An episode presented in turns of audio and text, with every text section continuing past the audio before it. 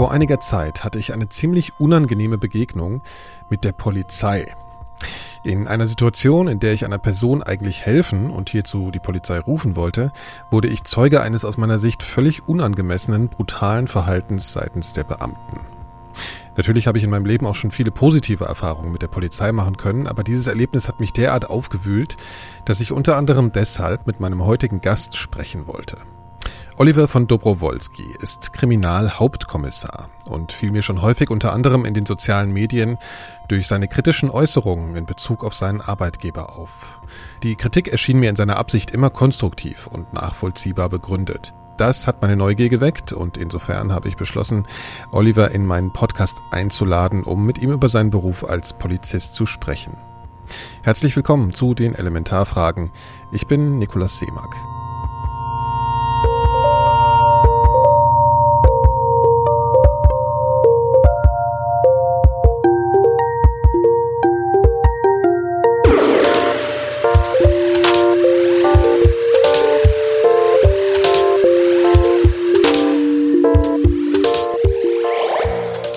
Oliver von Dobrowolski ist nicht nur Polizist, er ist auch Mitglied der Partei Bündnis 90 Die Grünen und Vorsitzender des Vereins Polizei Grün, der sich als polizeiliche Interessensvertretung für Mitglieder der Partei und nahestehender Menschen versteht. Außerdem beschäftigt sich Oliver mit den Problemen von rechtsextremistischen Strömungen innerhalb der Polizei und Themen wie Polizeigewalt und den generellen Möglichkeiten einer vertrauensfördernden Annäherung zwischen Bevölkerung und Polizei. Zu Beginn habe ich Oliver gefragt, wie schnell er Menschen, die er neu kennenlernt, verrät, was er eigentlich beruflich macht. Ja, das ist ja so die klassische Frage auf Partys oder irgendwo, wo man halt neue Leute kennenlernt. Das kommt immer darauf an, was ist das für eine Party? Ist das jetzt so der super Gesprächseröffner oder wird man denn der Party verwiesen? Das kann natürlich auch der Fall sein. Das ist sehr, sehr zwiespältig. Oder wie geht man auch aus sich heraus? Wie offenbart man das Ganze gleich? Also zögerst du dann grundsätzlich eher? Oder, also, ja, ich finde also persönlich auch, dass es nicht unbedingt eins der Dinge ist, die man sofort rauskehren sollte. Ich gehe auch nicht um eine Party in der Uniform oder so, sondern ich gehe da als Mensch und möchte die Leute kennenlernen und dann, ich habe mal gehört, früher hat jemand mal irgendwo gesagt, ich glaube, es war am Radio, das war ein Mensch, der woanders herkam und in Deutschland schon lange lebt, der sagte, ihm ist aufgefallen, dass woanders hat auch immer zuerst gefragt wird, Mensch, ja, wie alt bist du, wie viele Kinder hast du, wie heißen die denn? Und in Deutschland geht das halt immer knallhart, naja, was arbeitest du, am besten noch was verdienst du? Und dieser Klassiker aus der Sparkassenwerbung, mein Pferd, mein Boot, meine Yacht oder irgendwie sowas, habe ich auch Probleme mit. Deswegen wird es sehr selten vorkommen, dass ich mich da oute. Also oft ist es so, wenn man dann auch irgendwo neu hinkommt, dann gibt man ja meistens dahin, weil man jemanden kennt, der den kennt, der eingeladen hat, etc. Und sowas spricht sich ja dann schon rum. Ein bisschen außergewöhnlicher ist es ja, wenn man jetzt für die Rechtspflege arbeitet, ja, also Polizist zum Beispiel ist. Ja. Ja, aber offensiv. Aber würdest du grundsätzlich eher sagen, ich mache da eher negative Erfahrungen oder eher positive? Oder jetzt ganz aus dem Gefühl heraus. Ich gehe immer davon aus, dass die Erfahrungen negativ sind. So richtig negativ waren sie aber fast noch nie. Also meistens ist das schon so, ein wertschätzendes Interesse, was dann vorliegt. Und dann möchte man halt wissen, weil Polizei ist ja nicht Polizei, was genau mache ich denn da und ist das spannend oder ist das eher schnarchig? Und dann kommen natürlich ganz häufig, also ich muss jetzt grinsen, weil gerade gestern war so ein Fall, da waren wir bei einer Geburtstagsparty von einer Bekannten oder von einer guten Freundin und da war dann halt auch so eine Situation, wo dann auch gleich gefragt wird, oh, ich habe neulich im Straßenverkehr dies und jenes erlebt und kannst du mir helfen? Mhm. Das kommt dann natürlich auch. Und ja, da guckt man dann halt mal. Aber es ist ja interessant, dass du sagst, dass du eher was Negatives erwartest, ne? Ja, weil ich, das ist ja auch so ein bisschen mein Denken über die Polizei. Also ich finde die Polizei sehr wichtig und wertvoll in jeder denkbaren Gesellschaft auf unserem Planeten.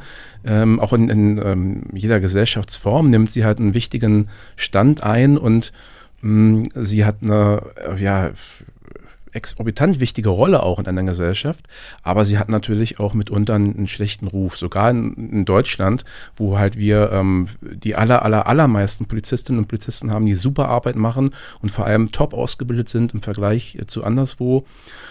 Und da bin ich immer erstmal skeptisch, ne? Und aber meistens wurde ich dann doch positiv überrascht. Mhm. Gibt es eigentlich Sachen, über die du nicht sprechen darfst? So in so einem Interview wie jetzt. Naja, es sind natürlich Sachen, wenn es jetzt zum Beispiel um Strafverfahren geht, also etwas, worüber ich nicht sprechen dürfte, auch wenn ich jetzt Staatsanwalt wäre, wenn ich Richter wäre, irgendwas, was offene Verfahren anbelangt oder im Prinzip auch Verfahren, die abgeschlossen sind, wenn es sehr persönlich ist. Also wenn die Gefahr bestünde, zum Beispiel, weil es dazu eine Medienberichterstattung gab oder sogar noch gibt, dass jeder sofort wüsste, ach Mensch, das ist die und die Sache und er plaudert aus dem Nähkästchen. Mhm. Geht aber genauso, wenn ich jetzt Siemens-Mitarbeiter wäre, in einer sicher exponierteren Position und dann aus Versehen vor, keine Ahnung, also zum Beispiel im Radio oder halt auch vor Podcast-Hörern irgendwelche Geheimnisse ausplaudere und sich der gesamte Konzern wundert, warum im nächsten Monat die Chinesen genau dieselbe Idee hatten und das Ganze kopieren zum Beispiel, eher uncool. Dann gibt es sicherlich Ärger. Oder es ist im Prinzip auch verboten. Ne? Aber ihr seid natürlich keine Firma, ne? Also insofern ist es natürlich, ihr seid ja nicht in der Privatwirtschaft. Ja, richtig, ja. Also die Frage kommt ja so aus der Denke, es wäre ja total toll, wenn man einfach jede Frage stellen könnte, weil ihr natürlich uns alle betrefft und man das Gefühl hat, also ich als Journalist habe es einfach ein paar Mal schon erlebt, dass es gar nicht so einfach ist, mit der Polizei so in so ein bisschen also lockereren Kontakt zu kommen. Ja, man hat das Gefühl, es wird sofort sehr, sehr geguckt, so, ne, was wird da getan und so. Und du bist ja aber eigentlich jemand, der sich sehr äußert, ne, auch kritisch äußert und so. Schrammst du da manchmal an so, also an klaren Regeln entlang oder eher an so unausgesprochenen Regeln? Ja, es sind dann sicherlich die unausgesprochenen Regeln. Also ich habe jetzt auch vollständig verstanden, was du meinst. Ne? Es geht halt darum, und das korrespondiert ja auch sehr mit der Art, wie ich Polizei oder staatliche Verwaltung interpretiere. Es geht darum, dass wir halt rechtsstaatlich zu arbeiten haben und dazu gehört natürlich auch Transparenz. Interessanterweise hat man in den letzten Jahren auch gesehen, wohin das führt. Nämlich es gibt ja zum Beispiel das Informationsfreiheitsgesetz. Und da gibt es unheimlich viele Anfragen, die mittlerweile eingehen und da staunen viele in den Polizeibehörden und schlackern echt mit den Ohren, was man dann wirklich auch alles preisgeben muss. Aber ich finde das in Ordnung. Also wenn da keine schutzwürdigen Interessen gegenstehen und die betroffenen Kolleginnen und Kollegen werden ja in der Regel auch gefragt, ob sie sich dann in so einem IFG-Verfahren äußern möchten, dann ist das in Ordnung. Also im Prinzip ja, ich würde versuchen, auf alles zu antworten, weil ich finde, dass das halt schon nicht nur für viele offenkundig auch interessant ist, sondern es gehört auch dazu, dass man als staatliche Einrichtung sagt, ja, warum denn nicht? Warum sollten wir da irgendwas verbergen? Weil der Verdacht, also ich kann das gut nachvollziehen, oftmals sagen ja auch Journalistinnen und Journalisten oder halt auch ganz, also ich wollte jetzt schon sagen normale Menschen, nein, andere Menschen sagen ja auch, es macht keinen Unterschied, ob ich jetzt eine Frage an die Polizei richte oder ob ich mit irgendeiner Freimaurerloge da korrespondiere, das ist manchmal genauso dubios und geheimnisvoll. Es liegt aber auch oft daran, dass die Polizeien hierarchisch strukturiert sind und dass natürlich da so ein PR und ÖA, also Öffentlichkeitsarbeitsvorbehalt, immer bei den Pressestellen liegt. Und wenn man mal so Riesenpolizeibehörden auch anguckt, also ganze Landespolizeien und auch in Berlin unsere Polizei, wir haben eine große Pressestelle, aber gemessen daran, dass wir summa summarum sicherlich an die 25.000 Mitarbeitende momentan haben, können die natürlich bei weitem nicht alles abdecken. Aber wenn ich mir jetzt vorstelle, ich hätte eine Situation, ich würde jetzt einfach als Journalist mal zu irgendeinem Polizisten, den ich auf der Straße gehe, sage, kann ich Sie, natürlich arbeiten Sie jetzt gerade, geht nicht, aber kann ich Sie in 2 Stunden, wenn Sie fertig sind, interviewen? Was glaubst du, abgesehen davon, ob der jetzt selber Lust hat darauf oder nicht, fühlt er sich angehalten, da eher zu sagen, nee, geht nicht? Ja. Das würdest du sagen? Außer, und das gibt es ja leider auch, außer er sagt, okay, aber mein Name erscheint da bitte nicht und wo ist der Umschlag mit den 200 Euro? Okay, so was gibt es ja auch, diese ganzen Durchstechereien. Okay. Also ich glaube, jedes Boulevardblatt, zumindest bei uns in der Hauptstadt, hat ja da schon, ich glaube, einen festen Stab an Mitarbeitern in der Polizeibehörde oder auch in anderen Behörden, die halt regelmäßig irgendwelche Sachen dann durchstechen, was halt echt schwierig ist, weil das halt auch Ermittlungen kaputt machen kann. Aber grundsätzlich wird man schon sagen, nein, und Äußerungen der Presse gegenüber sind tricky. Es gibt zwar so eine Ausarbeitung, also Handreichungen, wo drin steht, wie man sich grundsätzlich zu verhalten hat, aber hey, na klar, da steht meistens auch drin, halten Sie Rücksprache mit der Pressestelle unter Telefon so und so. Und das sagt ja auch schon viel aus. Also es ist, man kann nicht pauschal sagen, nein, man darf um Gottes Willen nicht mit der Presse sprechen. Ja. Es gibt natürlich auch Einheiten innerhalb der Polizei, die haben schon die Prokura, aber das ist eher die Ausnahme. Okay, gleich mal eine persönliche Frage. Fühlst du dich eigentlich immer als Polizist? Du verstehst, was ich meine. Also das ist vielleicht findest du die Frage ein bisschen albern, aber ich bin so darauf gekommen, weil ich so denke, also wenn ich hier so meinen Kram mache, hier tagsüber, ja, dann ist für mich, wenn ich hier rausgehe, außer ich denke über ein Projekt noch nach oder so, aber ich komme in keine Situation, wo ich das Gefühl habe, okay, mein Job hat irgendwas mit der Außenwelt in der Form zu tun, dass ich noch in dieser Rolle bin, weißt du? Also ich bin halt hier Journalist, ich schreibe meinen Kram, aber man stellt sich so vor, oder ich stelle mir so vor, dass du, wenn du dich entscheidest, Polizist zu sein, dass du irgendwie auf eine gewisse Art und Weise mehr oder weniger auch mit so einem gewissen Filter durch die Welt gehst. So hat das was verändert, dass du reingegangen bist, also gesagt hast, ich bin jetzt Polizist und jetzt kann ich mich potenziell auch anders verhalten. So, ja. Ich denke ja. Die Frage dann wiederum ist nur, wie wäre es in einem anderen Beruf? Wäre ich jetzt Krankenpfleger oder, weiß ich nicht, Bestatter? Totengräber oder so, würde ich dann nicht ähnlich Ideen haben, wenn ich irgendwo an Orte vorbei. Also der Klassiker ist ja ganz unverfänglich, ich fahre durch die Stadt und ich könnte zumindest dort, wo ich mal zuständig war, örtlich, also gearbeitet habe, auf der Straße auch, ich kann immer Geschichten erzählen. Also alle paar hundert Meter kann ich sagen, da war dies, da war mein erster Raub, da war mal die ziemlich eklige Leiche und so weiter und so fort. Das ist das eine, das kann sicherlich auch der DHL-Bote kann ja sagen, da wurde ein Arsch, der macht nicht auf, obwohl er da ist. Und da musste ich neulich das Paket auf den Balkon werfen. War ein guter Wurf. Sowas gibt es sicherlich. War sicherlich jetzt nicht so die Intention der Frage. Ja. Es gibt solche und solche Polizistinnen und Polizisten, also völlig klar. Es geht ja auch oftmals um dieses Ding, man ist immer im Dienst oder man ist eben nicht immer im Dienst. Historisch gesehen war das mal früher so, dass an Polizisten sehr hohe Anforderungen gestellt wurden, also wirklich so in der Richtung, man ist halt immer im Dienst und man hat auch einzuschreiten. Dann hat man festgestellt, nee, das kann gar nicht angehen, ne, weil damit entmenschlicht man diese Menschen ja auch, weil das sind ja dann quasi Bürokratiemonster oder Roboter. Dann hat man das irgendwann, also ich kürze mal ab, man hat das Stand heute eigentlich so, dass man als Polizist auch im Privatleben, wenn man nicht im Dienst ist, sehr selten eigentlich einschreiten muss, also sich zum Beispiel in den Dienst versetzen muss. Das sind dann Verbrechenstatbestände.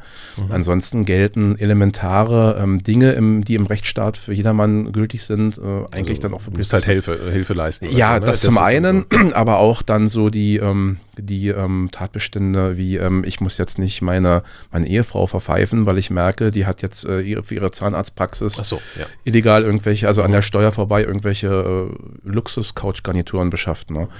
Das sind so eine Sachen. Aber wenn du nicht im Dienst bist, gelten für dich trotzdem noch andere Pflichten als für mich. Das ist schon richtig.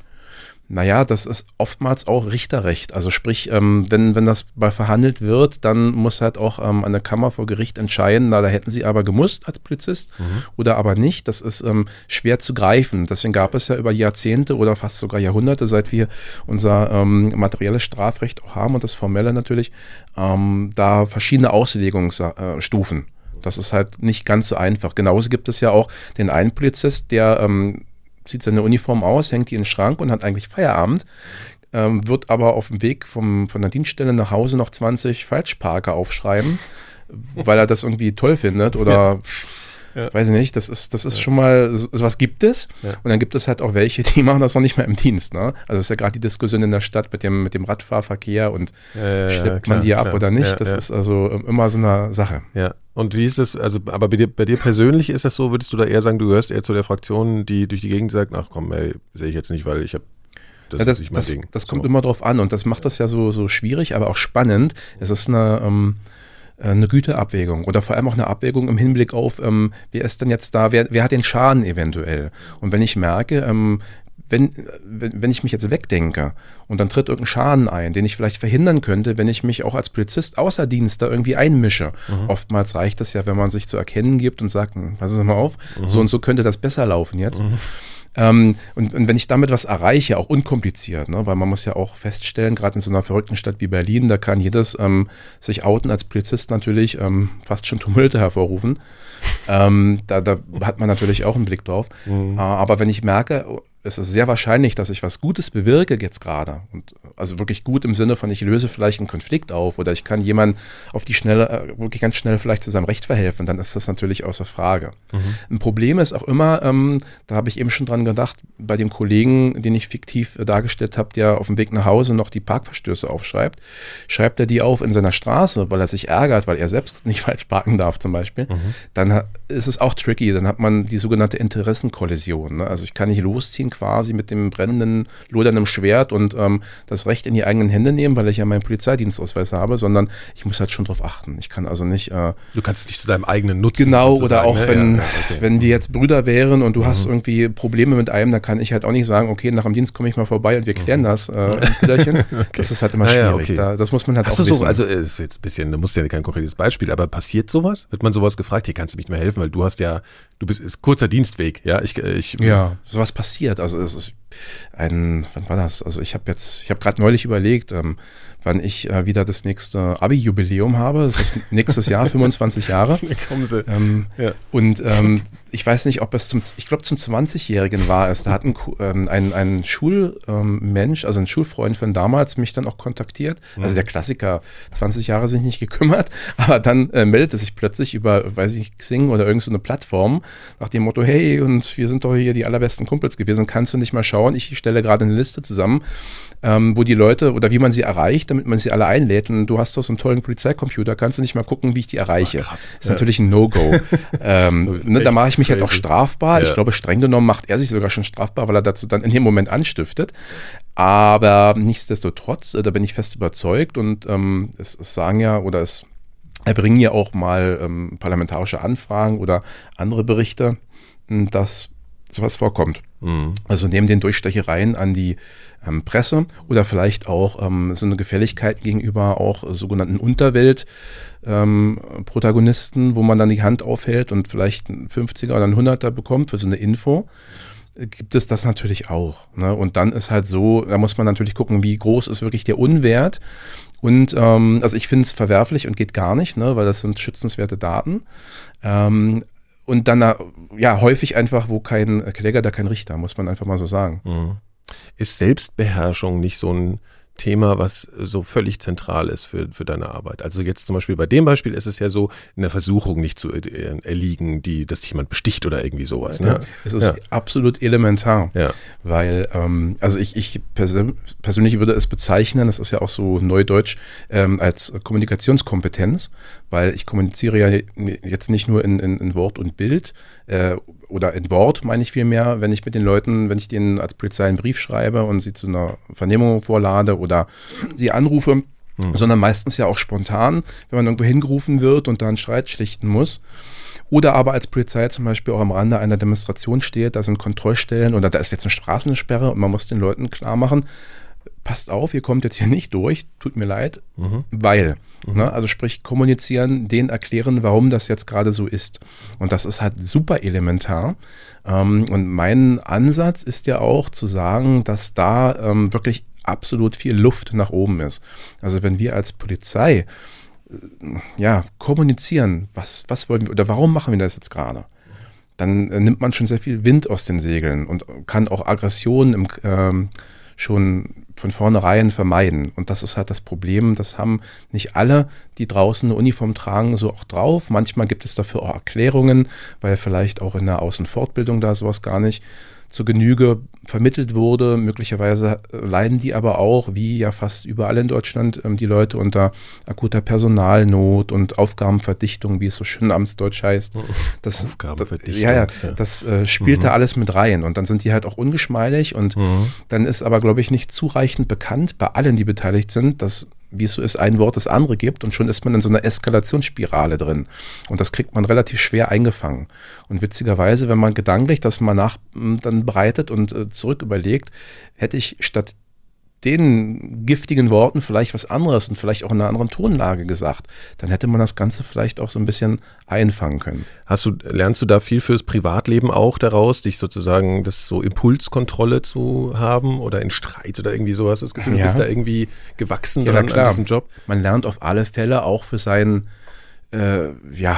Leben, das um den Dienst herum sich abspielt, weil das wird ja auch immer vergessen. Als Polizist wird man, wenn andere, also in der Regel dann Dritte über einen reden, wird dann halt immer der Polizist in dieser Rolle wahrgenommen. Aber der Arbeitstag hat halt an 5 Tagen in der Woche 8 Stunden und die restlichen 16 Stunden ist man eigentlich nicht im Dienst. Und dazu kommt noch, ich persönlich bin jetzt auch seit 13 Jahren Mitglied im Kommunikationsteam. Das sind diese Leute, die zum Beispiel Demonstrationen begleiten in diesen grellen Westen. Früher hießen die Anti-Konflikt-Team. Mhm.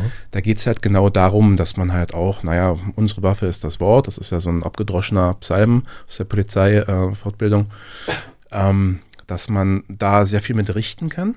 Darüber hinaus ist es aber so, dass man dialogisch agiert, gewaltfreie Kommunikation beigebracht bekommt für diese Leute, die dort in diesen Einheiten arbeiten. Nach meinem Dafürhalten wäre es aber wichtig, dass ich denke, mittlerweile wird es auch in der Richtung schon gemacht oder es wird viel in der Art unternommen, dass auch jeder Polizist, der beginnt bei der Polizei, sei es nun eine Ausbildung im mittleren Dienst oder ein Studium im gehobenen Dienst, sowas auch mit auf den Weg bekommt. Vielleicht nicht so intensiv und geballt wie diese Kommunikations- und Konfliktmanager, aber schon auch, damit man einfach auch ein Stück weit wissenschaftlich ein Auge drauf haben kann, wie läuft das. Und natürlich spielt das eine Rolle für das Privatleben. Also witzigerweise ist das so, dass in diesen Kursen für das Kommunikationsteam, weil es gibt ja dann noch mal Aufbauseminare, an denen ich auch gern teilnehme, da gibt es dann immer, wenn irgendein Werkzeug da so ein bisschen durchgesprochen wird, gibt es die Aufgabe, also quasi eine Hausaufgabe, probiert das mal zu Hause aus, an euren Kindern, an der Frau, am Partner. Mhm. Und dann wird das halt auch, da wird relativ viel Raum eingeräumt am nächsten Tag, um das dann zu erörtern, wie es dann gelaufen ist. Also ob das irgendwie Stress gab eher oder ob das wirklich vielleicht einen Konflikt ein bisschen gemindert hat. Ja. Das ist da wirklich Standard und deswegen, also man, das ist ja auch gut, wenn man den Leuten nämlich auch jetzt in der Außenfortbildung zeigt, passt mal auf, das ist jetzt nicht nur dafür da, dass ihr weniger oft aufs Maul vielleicht bekommt auf der Straße, sondern ihr könnt das immer im ganzen Leben auch verwenden, das ist doch toll. Naja, und vor allem eine praktische Übung, die nicht nur in so einem komischen Seminarraum geschieht oder so. Richtig, in so einer simulierten Situation. Was mir aber schon so geht, und das ist glaube ich auch, das habe ich auch schon im Gespräch mit anderen so festgestellt, dass man natürlich merkt, dass Polizisten oft so eine rhetorische Schulung haben. Also man merkt es denen auch ein bisschen an. Also das ist so meine Wahrnehmung, dass man gleichzeitig das Gefühl hat, okay, irgendwie ist es total gut, dass jetzt so eine Beherrschung da ist.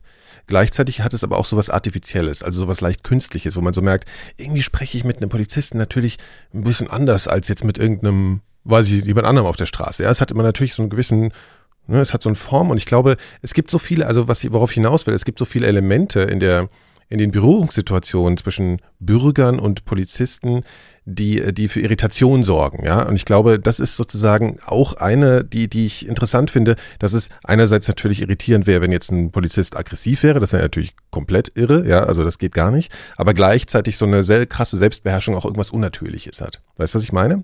Also, es ist jetzt gar keine Frage, es ist nur sowas. Ja, total, ja, total. Ja.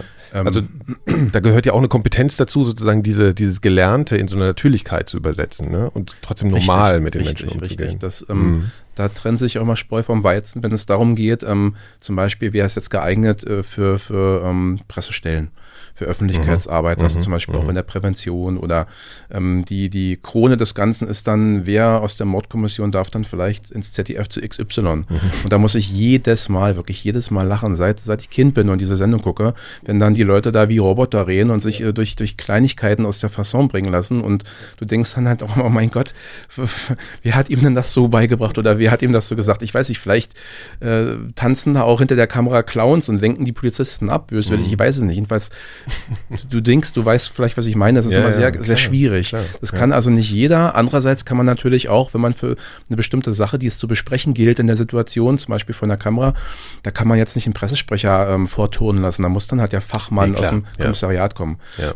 Aber ich weiß auch, was du meinst. Klar, das ist manchmal sehr gestelzt und sehr bürokratisch. Das liegt aber auch daran, dass man manchmal erstmal ein, ja, man nennt sowas Verwaltungsakt, ne, wo halt der Bürger das zu erdulden hat oder der ist dann halt quasi auch der Adressat und sowas muss auch eine bestimmte Form haben und sowas immer mit, ey Alter, mach mal so nicht und das ja, klar, ist schwierig, ja. Das wirkt manchmal gestelzt. Natürlich gibt es immer so einen Mittelweg, wo man das halt auch menschlich rüberbringt.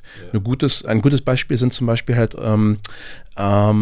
Lautsprecherdurchsagen, zum Beispiel wenn Demonstrationen geleitet werden oder wenn was unfriedlich wird. Da war das früher ganz häufig so, dann war halt wirklich, wo man schon Lacher mit provoziert hat, mit diesem super Amtsdeutschen, da ist man auch relativ gut von abgekommen. Da macht man dann also, ich will nicht sagen lockere Sprüche, aber man ist doch viel lockerer, man spricht wie ein Mensch und das hat halt auch enorm viel Erfolg. Mhm. Und das ist jetzt auch nichts super Neues, interessanterweise. Gab es in Berlin schon relativ früh, also schon vor mehreren Jahrzehnten Bestrebungen, also als auch die Studentenunruhen begannen, ein sogenanntes Diskussionskommando zu etablieren. Also da hat man auch besonders geeignete und vor allem auch gewillte Kollegen zusammengestellt. Diskussionskommando. Ja, tatsächlich. Ja, und das hat man sich richtig Mühe gegeben. Also man hat die Leute dann sogar an die FU geschickt, die sollten sich Vorlesungen auch anhören, also so ein bisschen versuchen, auch Perspektivwechsel vorzunehmen, wie tickt denn jetzt so der Student? Und also jetzt gar nicht so als Feind betrachtet, sondern einfach, um den anderen besser zu verstehen. Andere Welten kennenzulernen. Und dann hat man natürlich auch, hat man auch festgestellt, Mensch, wir müssen noch anders reden. Wir können also nicht so reden, als ob wir einen Stock oder einen halben Mischwald im Hintern zu stecken haben, sondern wir müssen einfach menschlicher verstanden werden. Mhm. Und das hat man dann, da gibt es eine ganz berühmte Szene, ich weiß jetzt nicht, wie ich die zeitlich verorten soll, aber ich glaube, sie war spätestens in den 70ern, wo halt man auch eine Ansammlung in der City West, also mehrere tausend, die dann da alles blockiert hatten, die hat man total überrascht und überrumpelt, dass man ganz menschlich und sogar sehr, sehr locker und humorvoll eine Durchsage gemacht hat und die Leute sind fast lachend dann weggestolpert. Das war also ein super Erfolg. Mhm. Und wenn man jetzt sich beguckt, wie ist es so in Deutschland, also auch bei herausragenden Demonstrationen, da ist es manchmal schwierig, da hat man den Eindruck, da ist man wieder einen Schritt zurückgegangen leider. Aber ich meine, es ist ja auch so, du hast eigentlich einen Verwaltungs- oder so eine Begegnung mit einem Organ, aber das ist dann meistens, das ist dann auf der Straße, so im normalen Leben. Ne? Also ich meine, wenn du irgendwo auf ein Amt gehst, dann bist du gewöhnt, dass die Leute dann vielleicht ein bisschen formal sprechen, aber du erlebst es in deinem direkten Leben, in so einer menschlichen Begegnung und dann ist das aber das Staatsorgan sozusagen. Ne? Und das ist klar, dass die Kommunikation dann irgendwie eine andere ist. Ja. Aber nochmal zu dir, was machst denn du eigentlich bei der Polizei? Also in deinem Job sozusagen. Ja. Also grundsätzlich muss man sagen, dass wir in Berlin insofern etwas Besonderes machen, schon seit Jahrzehnten. Wir haben die Unterscheidung zwischen Schutz- und Kriminalpolizei. Und streng genommen sogar noch gibt es eine dritte Sparte, die nennt sich Gewerbeaußendienst, ist aber mehr oder minder fast das gleiche wie die Kripo. Das sage ich deshalb, weil in allermeisten Bundesländern fängt man bei der Polizei an. Man lernt, man hat seine Ausbildung und ist in der Regel dann auch in ganz vielen Fällen erstmal bei der Bereitschaftspolizei und lernt dort das Laufen und kann sich dann später, wenn man zum Beispiel in den normalen Wach- und Wechseldienst übergeht und gute Ergebnisse abliefert, kann man dann nach vielen, vielen Jahren vielleicht sich für die Kriminalpolizei bewerben und dann arbeitet man auf einer Kripo-Dienststelle. Mhm. Das heißt nur beim LKA oder halt irgendwo örtlich. Und in Berlin und ich glaube mit Stand heute auch nur noch in Hamburg ist es halt anders, da gibt es halt diese Spartenausbildung. Das bedeutet, ich habe mich damals 1997, als ich mein Bewerbungsschreiben, glaube ich, abgeschickt habe, für einen Ausbildungs- oder Studienplatz beworben, um Kriminalpolizist zu werden. Mhm.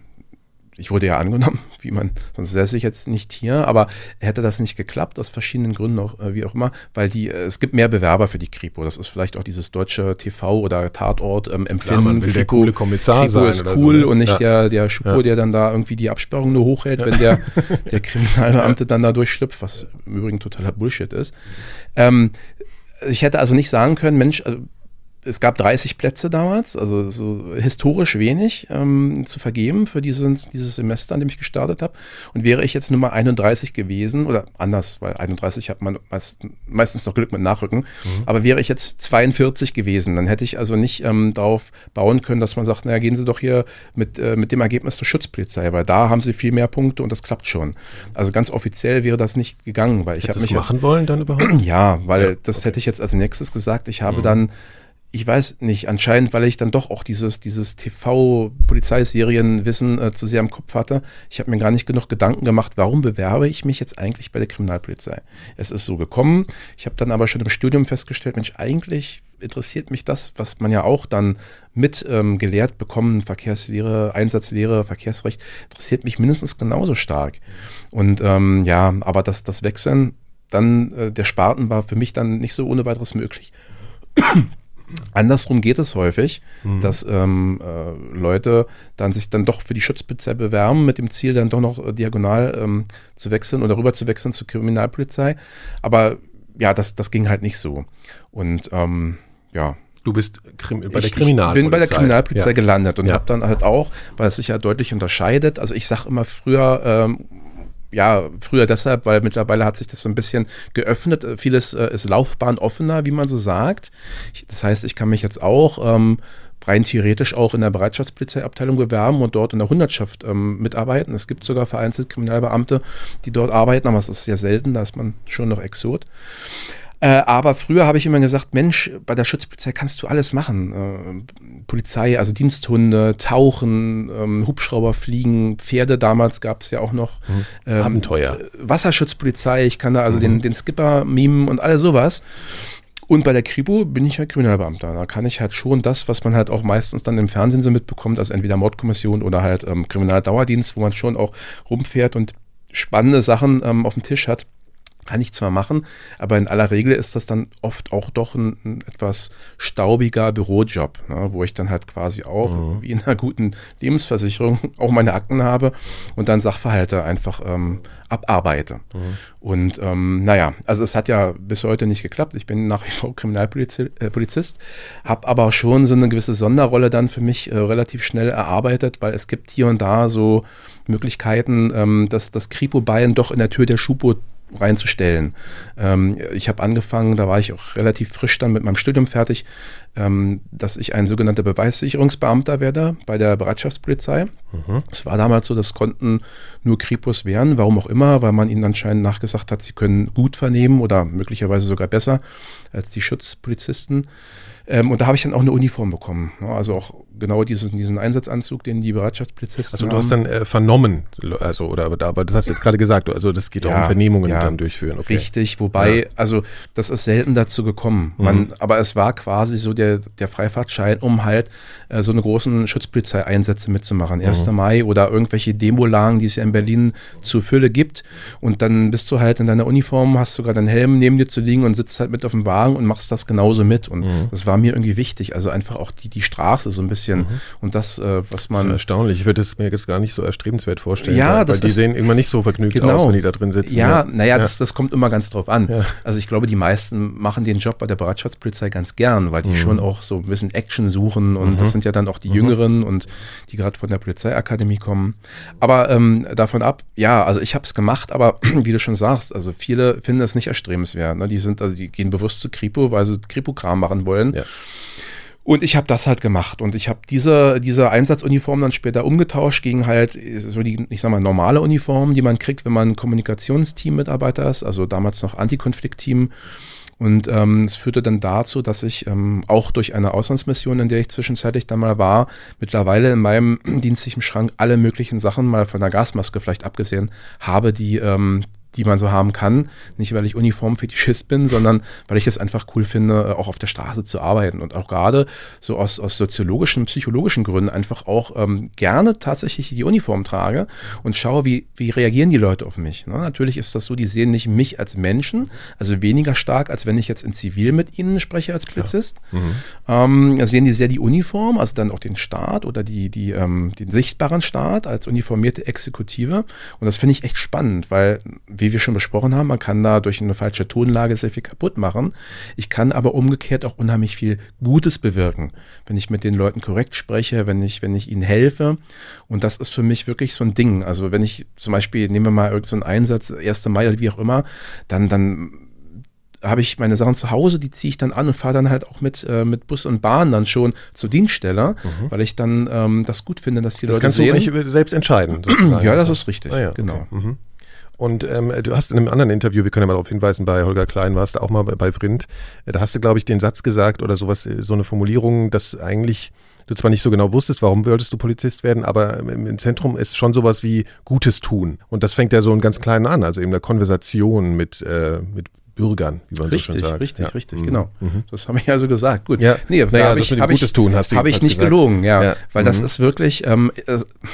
es besteht immer die Gefahr, dass das so abgedroschen rüberkommt. Ne? Mhm. Also wer will Schlechtes tun in seinem Job? Ne? Ja. Also jeder und ich... aber wenn man ehrlich ist, kann man auch solche Jobs ja auch aus anderen Motiven machen. Ne? Also das, ich glaube... Ja.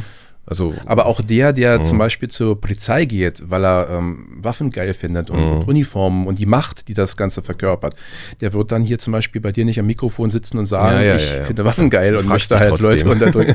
Ich weiß, ja. Aber das ist so ein Ding, da muss ich dann immer auch versuchen zu überzeugen. Aber nein, in der Tat, das ist so, bei dem, was ich tue, entscheide ich mich bewusst zu, weil ich kann ja auch sagen, ich nehme mein Schicksal an, ich bin Kriminalpolizist, ich bin auch Landesbeamter, ich horche, wo steckt mich meine Behörde hin, damit ich da möglichst effizient und gut arbeite und treu ergeben bin. Oder aber ich schaue, was bietet die bunte und weite Polizeiwelt noch, wie kann ich meinen Horizont immer mehr erweitern, um halt vielleicht noch mehr Gutes zu tun. Und die zweite Variante habe ich für mich immer gewählt. Und da war das immer für mich persönlich halt sehr wichtig. Und Gutes tun, ich kann, sage ich mal, wenn ich anderen helfe, dann in meiner Funktion auf der Straße oder vielleicht sogar schon auf dem Weg zur Dienststelle, wo ich dann meine Waffe aus dem Schrank hole, wenn ich da Leuten schon im Bus geholfen habe oder einfach auch nur durch mein optisches Auftreten den Eindruck gebe, ist ja schön, Mensch, da sitzt einer und ach, guck mal, der trägt ja auch sein Namensschild, habe ich ja von gehört oder gelesen, das machen die ja neuerdings, das ist ja auch nett, das gibt denen macht die noch menschlicher ein bisschen vielleicht. Das finde ich gut. Und da kann man eine Menge machen, also auch schon durch so eine Kleinigkeiten. Mhm. Gibt es Dinge, die du tun musst, die du nicht so gut findest? Und zwar jetzt nicht im Sinne von lästig, sondern wo du wirklich sagst, das ist ein Teil meines Jobs, den ich wirklich nicht mag. Nein, momentan bin ich da recht zufrieden, dass ich da nichts gegen meine Überzeugung oder vielleicht auch gegen meine Affinitäten irgendwie ausrichten muss. Aber es gibt natürlich Dinge, kann ich mir vorstellen, also wäre ich jetzt ein Beamter, der sich befassen muss mit Abschiebungen. Ja?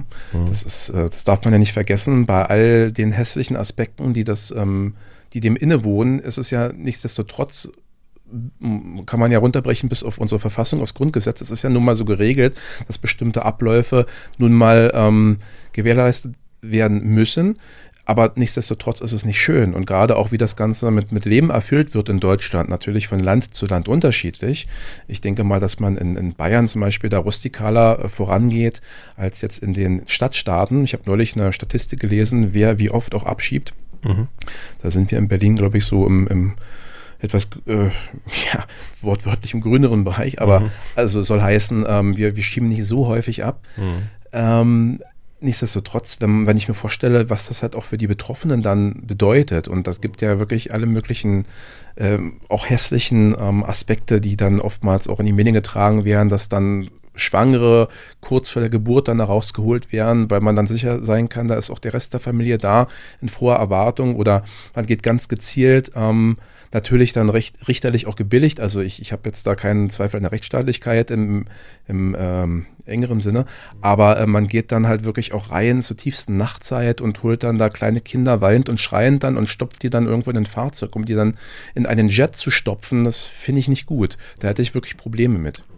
Ist das so, dass man davon ausgehen kann, dass die Polizisten, die da jetzt zum Beispiel sowas durchführen, dass die keine Anstrengung unternehmen, da rauszukommen? Also, dass sie das eigentlich machen und damit irgendwie auch gut klarkommen. Kann man das, würdest du das persönlich aus deiner Perspektive unterstellen?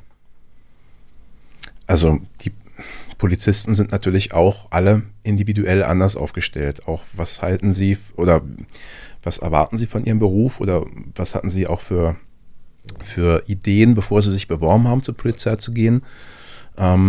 Ich kann mir gut vorstellen oder ich weiß, dass es Polizistinnen und Polizisten gibt, die da völlig kalt sind. Kalt im Sinne, also es ist jetzt auch nicht wirklich bewertend, weil es gibt ja auch diese Strategie, dass man bestimmte Dinge nicht an sich heranlässt, damit sie einem nicht im Privatleben verfolgen und dann vielleicht sogar als Geister, wenn man schläft oder vielmehr dann nicht mehr schlafen kann. Das sind Bewältigungsstrategien, dass man bestimmte Sachverhalte einfach abstreift. Wenn ich beim Kriminaldauerdienst arbeite, dann weiß ich auch nicht zu Beginn meiner Schicht, was erwartet mich. Erwartet mich da ein zu Tode geprügeltes, zweijähriges kleines Kind oder die vergewaltigte 13-Jährige? Und falls das kommt, dann muss ich irgendwie natürlich auch selbst schauen, wie komme ich damit klar. Und ähnlich denke ich mal, ist es halt auch mit so oder mit solchen Situationen, vielleicht auch mit allen Dingen, die so ein bisschen belastend sind, ne? Und da kann man auch jetzt gar nicht in diesen Sparten denken, Kripo, Schutzpolizei oder wo auch immer. Mhm. Ich denke mal, auch wenn man beim Wasserschutz arbeitet und man hat da irgendwie jemanden, da treibt was auf dem Wasser. Ja klar, aber das sind ja Unglücke, ne? Ja. Aber in dem Moment bist du ja sozusagen, wenn du jetzt diese Abschiebung ansprichst, zum Beispiel, finde ich eigentlich ein ganz gutes Beispiel, weil du sagst, hey, kann man da sagen, ey, das möchte ich nicht mehr machen, ich möchte woanders hin. Kann das ganz selbstverständlich muss man schauen, wie man, also es kommt immer darauf an, welche Einheiten dafür zuständig sind. Wenn das jetzt die Bundespolizei ist, die hat ja nun auch aufgrund des gesetzlichen Auftrages nur, ich sag mal, ein limitierteres Spektrum an Aufgaben zugewiesen bekommen. Die können jetzt natürlich nicht auf Stellen dann ausweichen, wo ich als Angehöriger einer Landespolizei zumindest theoretisch dann ausweichen könnte.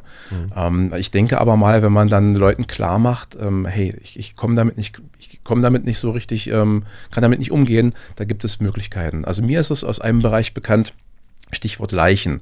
Das ist halt auch nicht jedermanns Sache, zumal es dann auch selten so eine wunderschönen und geschminkten Leichen sind, wie die man aus dem Fernsehen kennt, sondern Leichen sind oftmals auch welche, die gar nicht, also wo kein Tötungsdelikt zugrunde liegt, die sind halt nicht appetitlich. Und es gibt halt Menschen, also auch Polizisten, die sagen, ich habe es versucht, ich krieg's nicht hin, ich möchte nicht. Und das ist manchmal schwierig, gerade wenn die das schon in jüngeren Jahren feststellen und manchmal auf weniger Verständnis stoßen, so nach dem Motto, hey, du hast dich doch für diesen Beruf entschieden, kannst du denn sowas jetzt sagen? Und okay, dann kommst du jetzt halt in ein Büro und machst Betrugssachen, aber dafür ist deine Karriere jetzt vielleicht auch, wenn nicht beendet, dann zumindest ein bisschen, entwickelt sich vielleicht ein bisschen zögerlicher. Ja.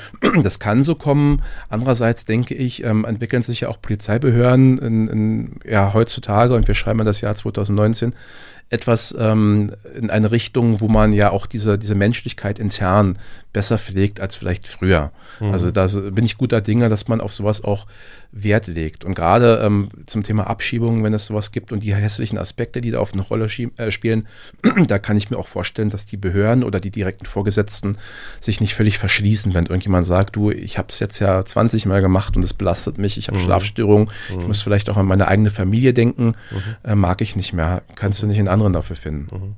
Die Frage ist bloß, was macht man, wenn man halt, also wenn nicht alle den Arm hochreißen und hier schreien, wenn es um Freiwillige geht.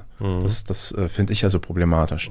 Weil eins darf man nicht vergessen, die Polizei steckt ja viel Prügel ein, also jetzt nicht nur im tatsächlichen Sinne, sondern halt auch vor allem im übertragenen Sinn. Die Polizei macht ja in der Regel viel falsch oder vielleicht sogar alles falsch, sagen einige. Ich selbst lege ja auch oft einen Finger in die Wunde und spreche Dinge an, die ich kritikwürdig finde. Man darf aber nicht vergessen, dass natürlich auch da unheimliche Erschwernisse mit eine Rolle spielen und dass da auch oftmals es nicht einfach ist und dass sicherlich kein Polizist oder die allerwenigsten, hoffe ich, oder optimalerweise wirklich kein Polizist gerne bei irgendwelchen Demonstrationen auf Leute einknüppelt oder bei Abschiebungen da kleine Babys aus den Armen ihrer Eltern reißt und Ähnliches. Das wünschst du dir? Das wünsche ich mir. Ja. Klar.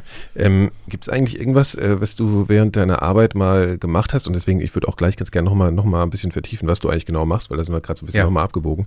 Aber gibt es irgendwie irgendeine Art von Situation, die dir im Gedächtnis geblieben ist, wo du gesagt hast, ey, da habe ich mich falsch verhalten und das ist nachhaltig in meinem Kopf zurückgeblieben in deinem Job? Vielleicht willst du es auch nicht erzählen, aber also wenn du es erzählen willst. Ich überlege gerade. Ja. Vor allem ist mir ja auch in den öffentlichen Äußerungen von mir immer wichtig, auf Kritikfähigkeit hinzuweisen, wie wichtig das doch ist. Und das sieht jetzt irgendwie doof aus, wenn mir nichts einfällt. Also es ist schon vorgekommen, dass man natürlich den falschen Ton wählt. Es ist auch mir vorgekommen. Ich muss auch sagen, dass es gibt Leute, die sagen mir nach, dass ich für einen Polizisten sehr differenziert an bestimmte Dinge herangehe und auch halt den Blick geweitet lasse und nicht immer so diese Scheuklappen habe und Dinge nachplappere wie viele aus der sogenannten Polizeifamilie. Aber ich war ja auch nicht vom ersten Tag seit Einstellung so. Ne? Ich musste natürlich auch erstmal irgendwie sozialisiert werden innerhalb so einer Polizei und niemand kann ja mit einer großen Klappe sagen, passt mal auf, ich hab die ganze Sache erfunden und ich weiß, wie es läuft und ihr müsst alle mich jetzt toll finden. Mhm. Man muss anfangs, wenn man da korrekt rangeht, natürlich schauen, wie ticken Polizistinnen und Polizisten, wie sind die so drauf und man braucht Orientierungspunkte. Und so ging es mir natürlich auch. Und gerade wenn man in den ersten Jahren, und das ist ja bei den meisten jungen Polizisten so, dass die dann schon eher auf der Straße auch arbeiten, als Schutzpolizisten dann halt bei der Bereitschaftspolizei zum Beispiel oder halt in den normalen Basisdiensten.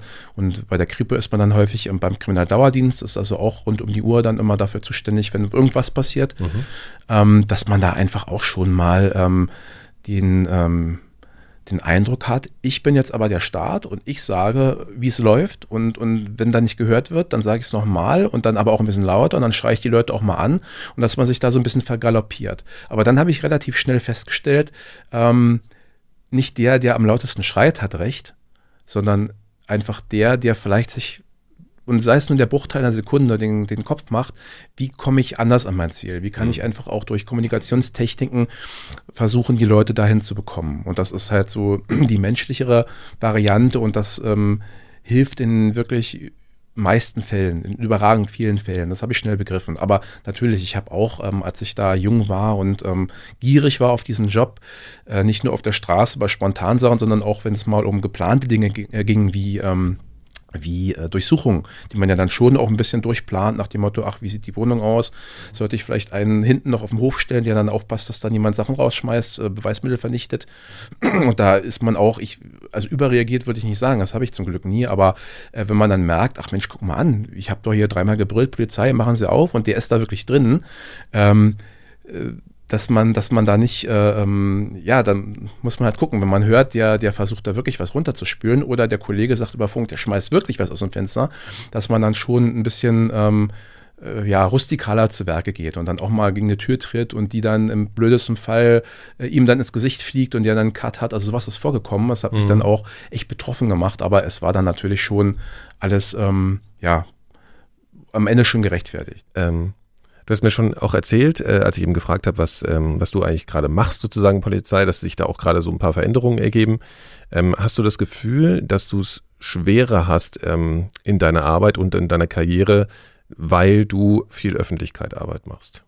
Öffentlichkeitsarbeit ist vielleicht das falsche Wort. Eher, weil du dich privat oder mit deiner Meinung in Bezug auf die Polizei und auch politisch oft äußerst. Ja, habe die Frage verstanden und kann insofern antworten, dass, ja, richtig. Also das ist in der Tat so, dass ich da öfter mal an verschiedenen Stellen gesagt bekomme, dass nicht jeder das, was ich sage, öffentlich oder worauf ich hinweise oder was ich auch einfordere, dass die das gut finden. Stichwort Anfeindungen, die gibt es recht häufig, also verschiedenste Ausprägungen. Da ist man halt relativ schnell dann auch die Ratte oder das Kollegenschwein, Nestbeschmutzer sowieso. Also das indiziert ja, dass es von Kollegen kommt, das ist dann auch in der Tat so. Entschuldigung, ich muss ganz kurz zwischenfragen, sind das die schlimmeren Sachen, die dir passieren, oder ist das eher Normalität, dass du so genannt wirst? Na, sagen wir mal so, gibt ja so ganz viele Sprüche, Lebensweisheiten auch in der deutschen Sprache nach dem Motto, wer sich in Gefahr begibt, soll sich nicht wundern, wenn er sich irgendwie am Feuer verbrennt oder in der Gefahr umkommt, etc. pp. Egal wie klug diese Sprüche sind, ein Stück weit ist natürlich was dran und es wäre sehr höchst naiv und blauäugig von mir, wenn ich am Anfang gedacht hätte, na, das ist jetzt folgenlos, da kommt niemand oder alle stellen sich in eine Reihe, um mir auf die Schulter zu klopfen. Weil ich kritisiere ja insbesondere Dinge wie eine ausbaufähige oder mitunter nicht vorhandene Konflikt oder auch Kritikfähigkeit bei der Polizei, Transparenz, Offenheit und Toleranz vor allem auch. Und ist ja klar, wenn man Intolerante kritisiert, dass die nicht unbedingt dann ausgerechnet in dem Moment mit Toleranz reagieren. Das ist ja so das Verrückte in der Sache selbst. Ja. Und das passiert. Und um deine Frage zu beantworten, ja, das sind Dinge, mit denen musste ich rechnen. Natürlich ist es schwierig, wenn einen dann Leute wirklich auch beharken. Es ist das Klassische, was auch andere Leute, die Opfer oder Ziele von Hate Speech-Attacken waren, immer wieder feststellen, dass das häufig auch Leute aus der Anonymität heraus sind. Natürlich so weit, aber dass man feststellen kann, doch, das sind Kollegen. Ist es nicht schön, wenn man dann liest, ach, pass mal auf, du Idiot, wenn es dir nicht passt, dann nimm doch deine Waffe, steckst du dir in den Mund und drück ab. Sowas kriegt man also auch zu hören. Das liegt dann schon recht schwer im Magen. Darf ich fragen, auf was für Kanälen passiert das? Über Social Media? Wird dir sowas direkt gesagt? Ja, also sowohl als auch. Also mein Hauptinstrument ist natürlich, sind die Social Media Kanäle, wobei ich ein ganz großer Feind von Facebook bin. Also da ist man natürlich heutzutage auch, weil man ja überall die Flagge zeigen muss, gerade wenn man auch politisch engagiert ist. Nichtsdestotrotz bin ich ein ganz großer Freund und Fan von Twitter. Da bin ich sehr aktiv. Und da passiert sowas. Ne? Das ist ja auch jetzt gerade in unserem noch jungen Jahr passiert, dass auch ein Bundesvorsitzender einer Partei, nämlich der Robert Habeck, gesagt hat, geht gar nicht. Also gut, der Grund war dann sicherlich auch so ein Leak oder ein Angriff auf persönliche Daten. Ja. Aber er hat ja dann, glaube ich, auch sich recht weit aus dem Fenster gelehnt und gesagt, dass Twitter ihn verändert, ihn auch so ein bisschen aggressiver, vielleicht sogar hassvoller macht. Ob das so ist, weiß ich nicht. Im Übrigen bin ich auch gar nicht sicher, ob das so eine kluge Entscheidung von ihm persönlich war, sich da zurückzuziehen. Mhm. Nichtsdestotrotz ist da natürlich was dran. Also die Leute sind enthemmter, gerade wenn sie halt nicht als Marcel Mayer mit ja klar, also das ist aus der Anonymität ist das natürlich ganz leichter. Genau, ne? Ja. Das ist da offenbart sich so die hässliche Fratze relativ schnell, das ist das eine. Ja, und das kann sich natürlich steigern. Also ich gab wenig, was es bei mir noch nicht gab. Es gab also auch rechte Trollangriffe auf meinen Twitter-Account, sodass der dann irgendwie durch massive Meldungen dann von Twitter blockiert wurde, mit dem Hinweis, ich hätte ja gegen Richtlinien verstoßen. Das ließ sich dann zum Glück relativ schnell wieder gerade oder glatt bügeln. Es passiert aber natürlich auch durch andere Dinge, also auch wirklich im sogenannten Real Life, auch unter Kolleginnen und Kollegen, dass dann also auch gesagt wird, pass mal auf. Also ich hatte so eine Situation, da habe ich mal mich dienstlich verändert und habe woanders hospitiert, um zu schauen, ob ich da dann auch was Gutes tun kann, ob ich da glücklich werde, und mittlerweile laufe ich halt rum, ohne dass ich es jemals drauf angelegt hätte, aber ich laufe halt auch rum als jemand, wo es dann heißt, ich habe ja nun nicht so den Meier-Schmidt-Müller-Namen, sondern der ist ja schon selten, sodass die Leute wissen, ach, das ist doch der, der das und jenes schon gesagt hat oder der sich da immer so in der Öffentlichkeit platziert und das Maul aufreißt. Und das gefällt mir übrigens auch gar nicht. Die Themen, die er mit seinem großen Maul da so kundtut, und dem werde ich meine Ansage machen. Und sowas gibt es dann. Ich muss dazu sagen, dass Polizisten natürlich auch in gewisser Weise klug sind. Die haben also auch, die wissen, wie kann ich eine Message überbringen, ohne sich selbst angreifbar zu machen. Müssen, ja. Also im Prinzip, dass man das schon dann auch mal so auf dem Flur ohne große Zeugen macht, und das ist schwierig, weil es genauso an einem nagt und auch einen zweifeln lässt, ob man dann irgendwann überhaupt noch gedeihlich arbeiten kann in so einem Verbund. Ne? Und in die gleiche Schiene fällt halt, das hatte ich auch schon, dass also eine gesamte Berufsvereinigung, sprich eine große Polizeigewerkschaft, offiziell auf ihrem Twitter-Kanal geschrieben hat, also dass ich ja schon so jenseits von Gut und Böse bin, dass wohl offensichtlich die Einstellungsabteilung der Polizei Berlin damals, als ich mich beworben habe, Fünfe hat gerade sein lassen und mich dann da hat durchrutschen lassen. Also ich hätte eigentlich keine Befähigung. Wenn du nicht geeignet bist, sozusagen. Genau. Und das ist natürlich auch was, das findet man nicht toll. Nee. Geht man also nicht zur Tagesordnung über. Ich weiß nicht, ob du darauf antworten willst, aber bist du polizeiintern bedroht worden? Also wirklich bedroht und nicht nur kritisiert worden? Ja. Ja. Also noch nicht mit dem Tode, sondern da gab es nur Gewaltfantasien.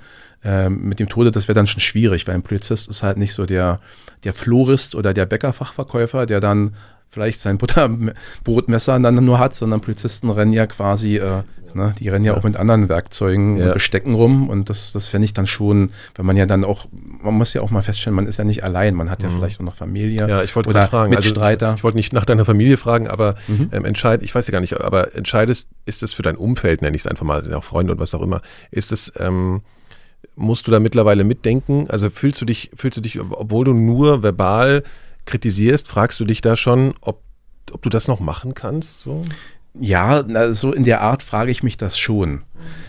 Es ist zu diesen ganz krassen Dingen noch nicht gekommen, also dass zum Beispiel man an mein persönliches Nahumfeld herangeht oder an die Familie.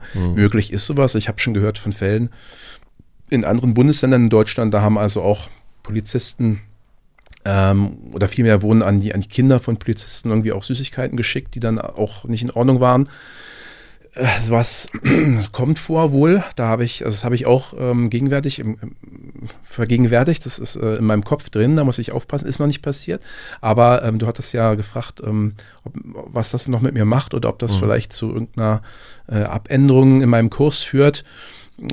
Ich habe immer so, also es gibt doch diesen Point of No Return und der ist schon längst vorbei. Also ich mache das ja auch nicht obwohl viele das von mir annehmen oder mich dafür kritisieren, dass ich das aus Narzissmus heraus mache, weil ich einfach auch irgendwie steile Thesen rausbringe und dadurch natürlich einen gewissen Medienkreisen vor allem dann auch für Aufsehen sorge, dass ich das deshalb mache. Nein, es geht mir wirklich um die Sache, die dahinter steht. Also die Ziele, die ich da formuliere, denen fühle ich mich auch verpflichtet und da hilft es natürlich nicht, wenn man auf halber Strecke aufgibt und den Kopf in den Sand steckt und sagt, okay, nee, ich halte das nicht mehr aus.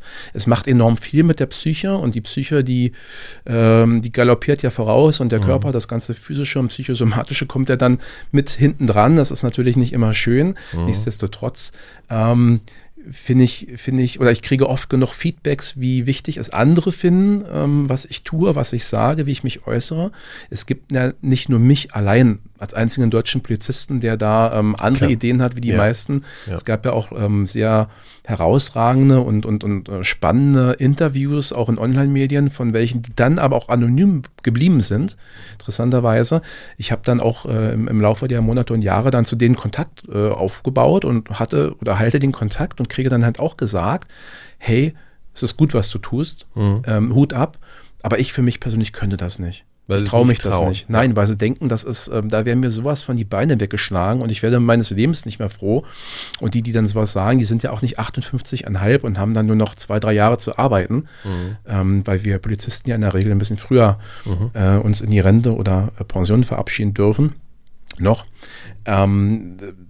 Wenn gerade junge Leute, die dann noch dieses Feuer in sich haben, dieses dagegen Aufbegehren, gegen diese festgefahrenen Strukturen bei den Polizeien, die zerbrechen mitunter richtig dran. Also ich vergleiche das immer so ein bisschen, wie das vielleicht vor 30 Jahren oder in manchen Bereichen und Gebieten Deutschlands heute noch so sein mag, wenn man jetzt zum Beispiel nicht diesen typischen Klischees des Polizisten entspricht, also muskulös, 1,85 groß, Schokoriegel großer Schnurrbart, so nach dem Motto, sondern wenn man einfach anders ist und zum Beispiel homosexuell ist.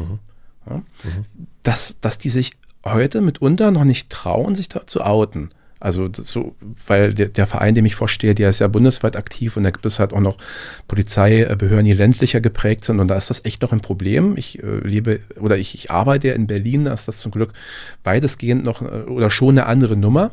Aber so stelle ich mir das vor, also dass es für manche echt schwierig ist, über ihre Sichtweisen, was halt auch so Polizeipolitik oder überhaupt Aspekte einer menschlichen Politik innerhalb der, also Innensicherheitspolitik, Polizeipolitik, was das anbetrifft, dass sie sich dazu offen bekennen und dann, und das ist ja viel wichtiger, auch mal sagen, wenn da Leute völlig in die falsche Richtung galoppieren, also sprich, wenn es nicht nur Vorwürfe, sondern halt auch Beobachtungen gibt zu Polizeigewalt oder anderen Dingen, Machtmissbrauch etc. und all das Hässliche, was wir jetzt in den letzten Monaten erlebt haben, mit den rechtsextremistischen Entgleisungen, die nicht nur einfache Verdachtsfälle sind, sondern die ja mitunter auch schon deutlich erhärtet sind, vom Dunkelfeld mal ganz abgesehen.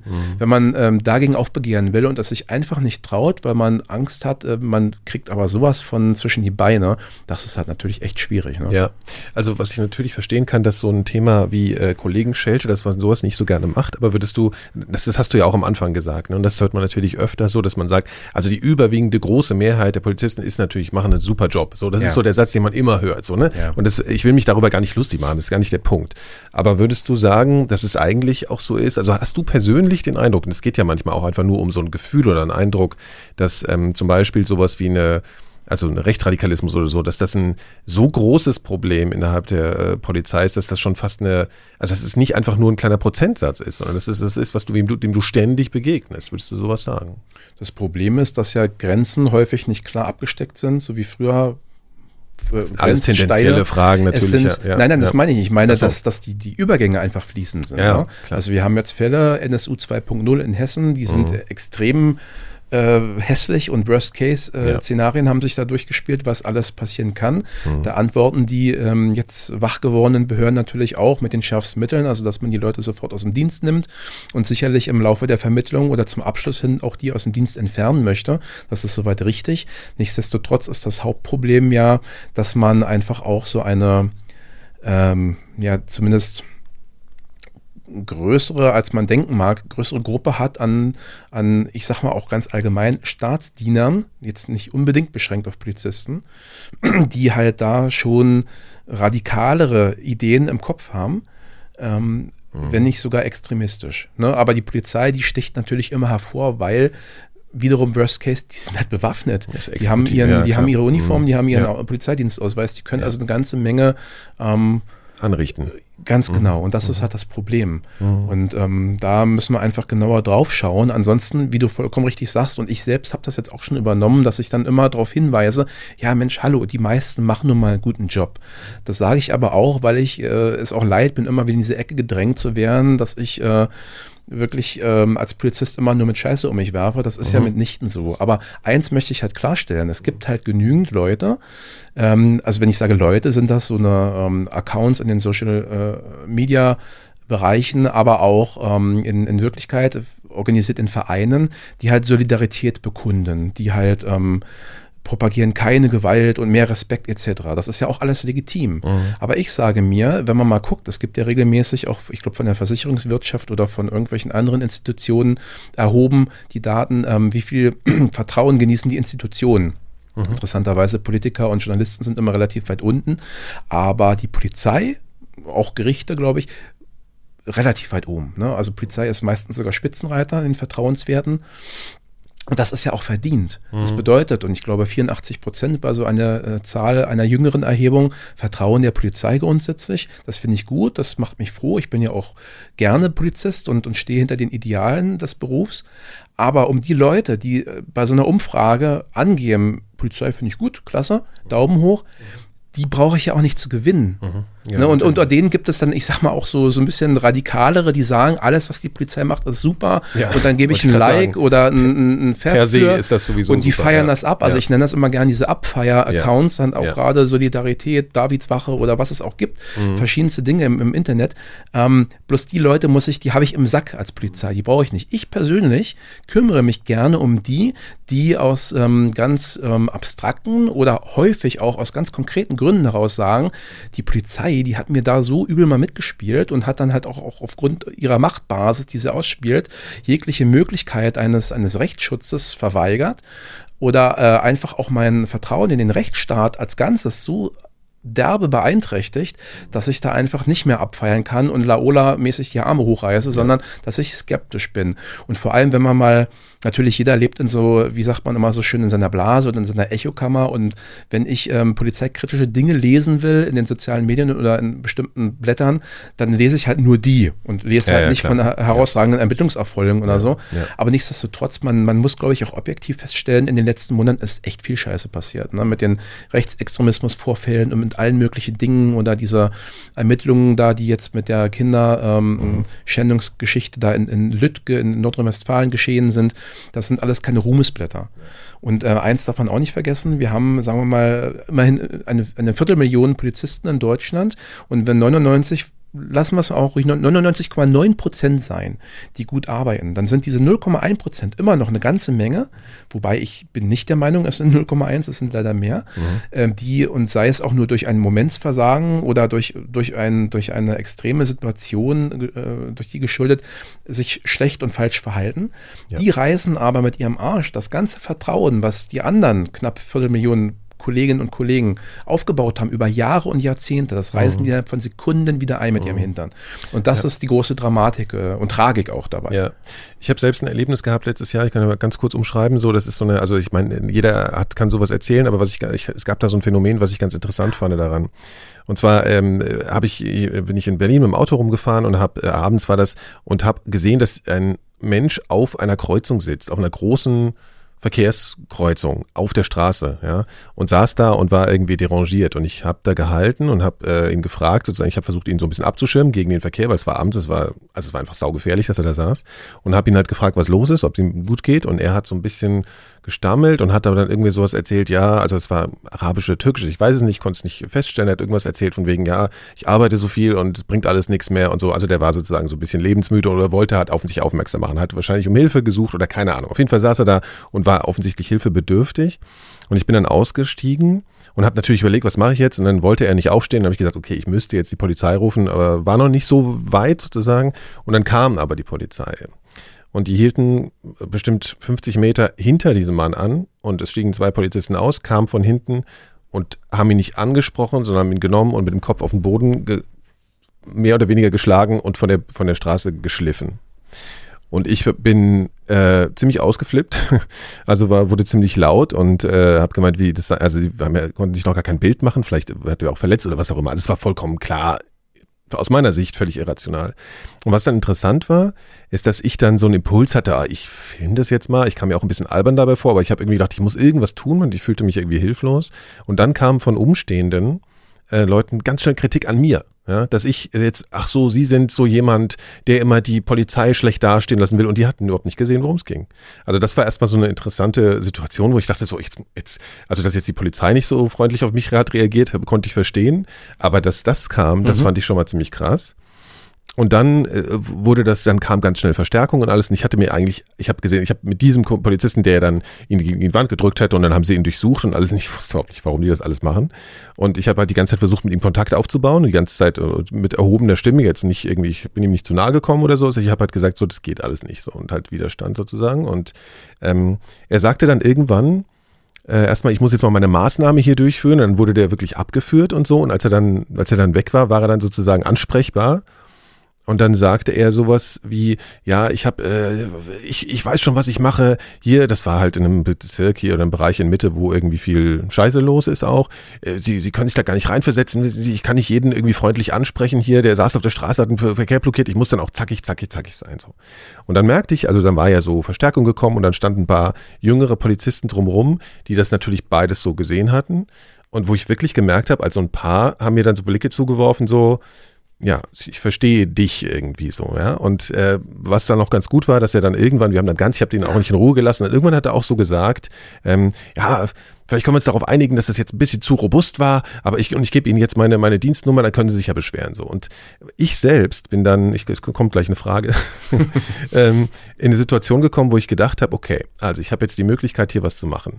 Ich war mit einer Person noch da, aber es waren 15 Polizisten oder so da.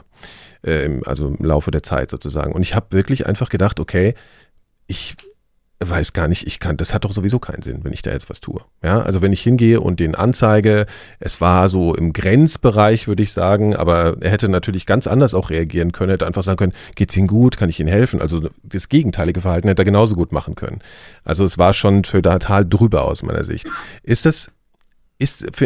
Kannst du erstens nachvollziehen, dass ich will jetzt keine Absolution, aber dass man sich da einfach sagt, okay, ich nehme jetzt einfach ich internalisiere das Bild von der Polizei jetzt mal wieder ein Stück weiter und setze mich dem gar nicht aus und beschwere mich da gar nicht und gehe da nicht in so eine Anzeigesituation. Und die zweite Frage habe ich jetzt vergessen, die stelle ich dir gleich. Ja. Also erstmal vielen Dank für diese Schilderung. Mhm. Finde ich insofern interessant, als dass es tatsächlich auch, hast du ja eben auch formuliert, etwas atypisch ist, dass die Umstehenden sich in gewisser Weise solidarisiert haben, aber dann halt nicht gegen die Polizei, sondern eigentlich pro Polizei und dich so ein bisschen dein Verhalten dir angekreidet haben. Das ist interessant, das hört man ja meistens immer andersrum.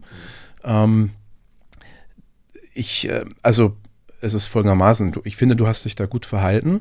Auch das, was du sagst oder wie du dich selbst dann befragt hast, macht es Sinn. Kosten-Nutzen-Rechnung. Man kann das ja noch weiter ausschmücken. Ja. Und das ist nicht selten, dass Menschen, die dann natürlich auch eine Polizeimaßnahme kritisieren und dann halt auch insofern scharf kritisieren, als dass sie möglicherweise eine Sachverhaltsschilderung dann an die Polizeibehörde schicken, die als Beschwerde gewertet werden kann, die natürlich dann auch vielleicht mit Sanktionen für die einschreitenden Beamten verbunden ist.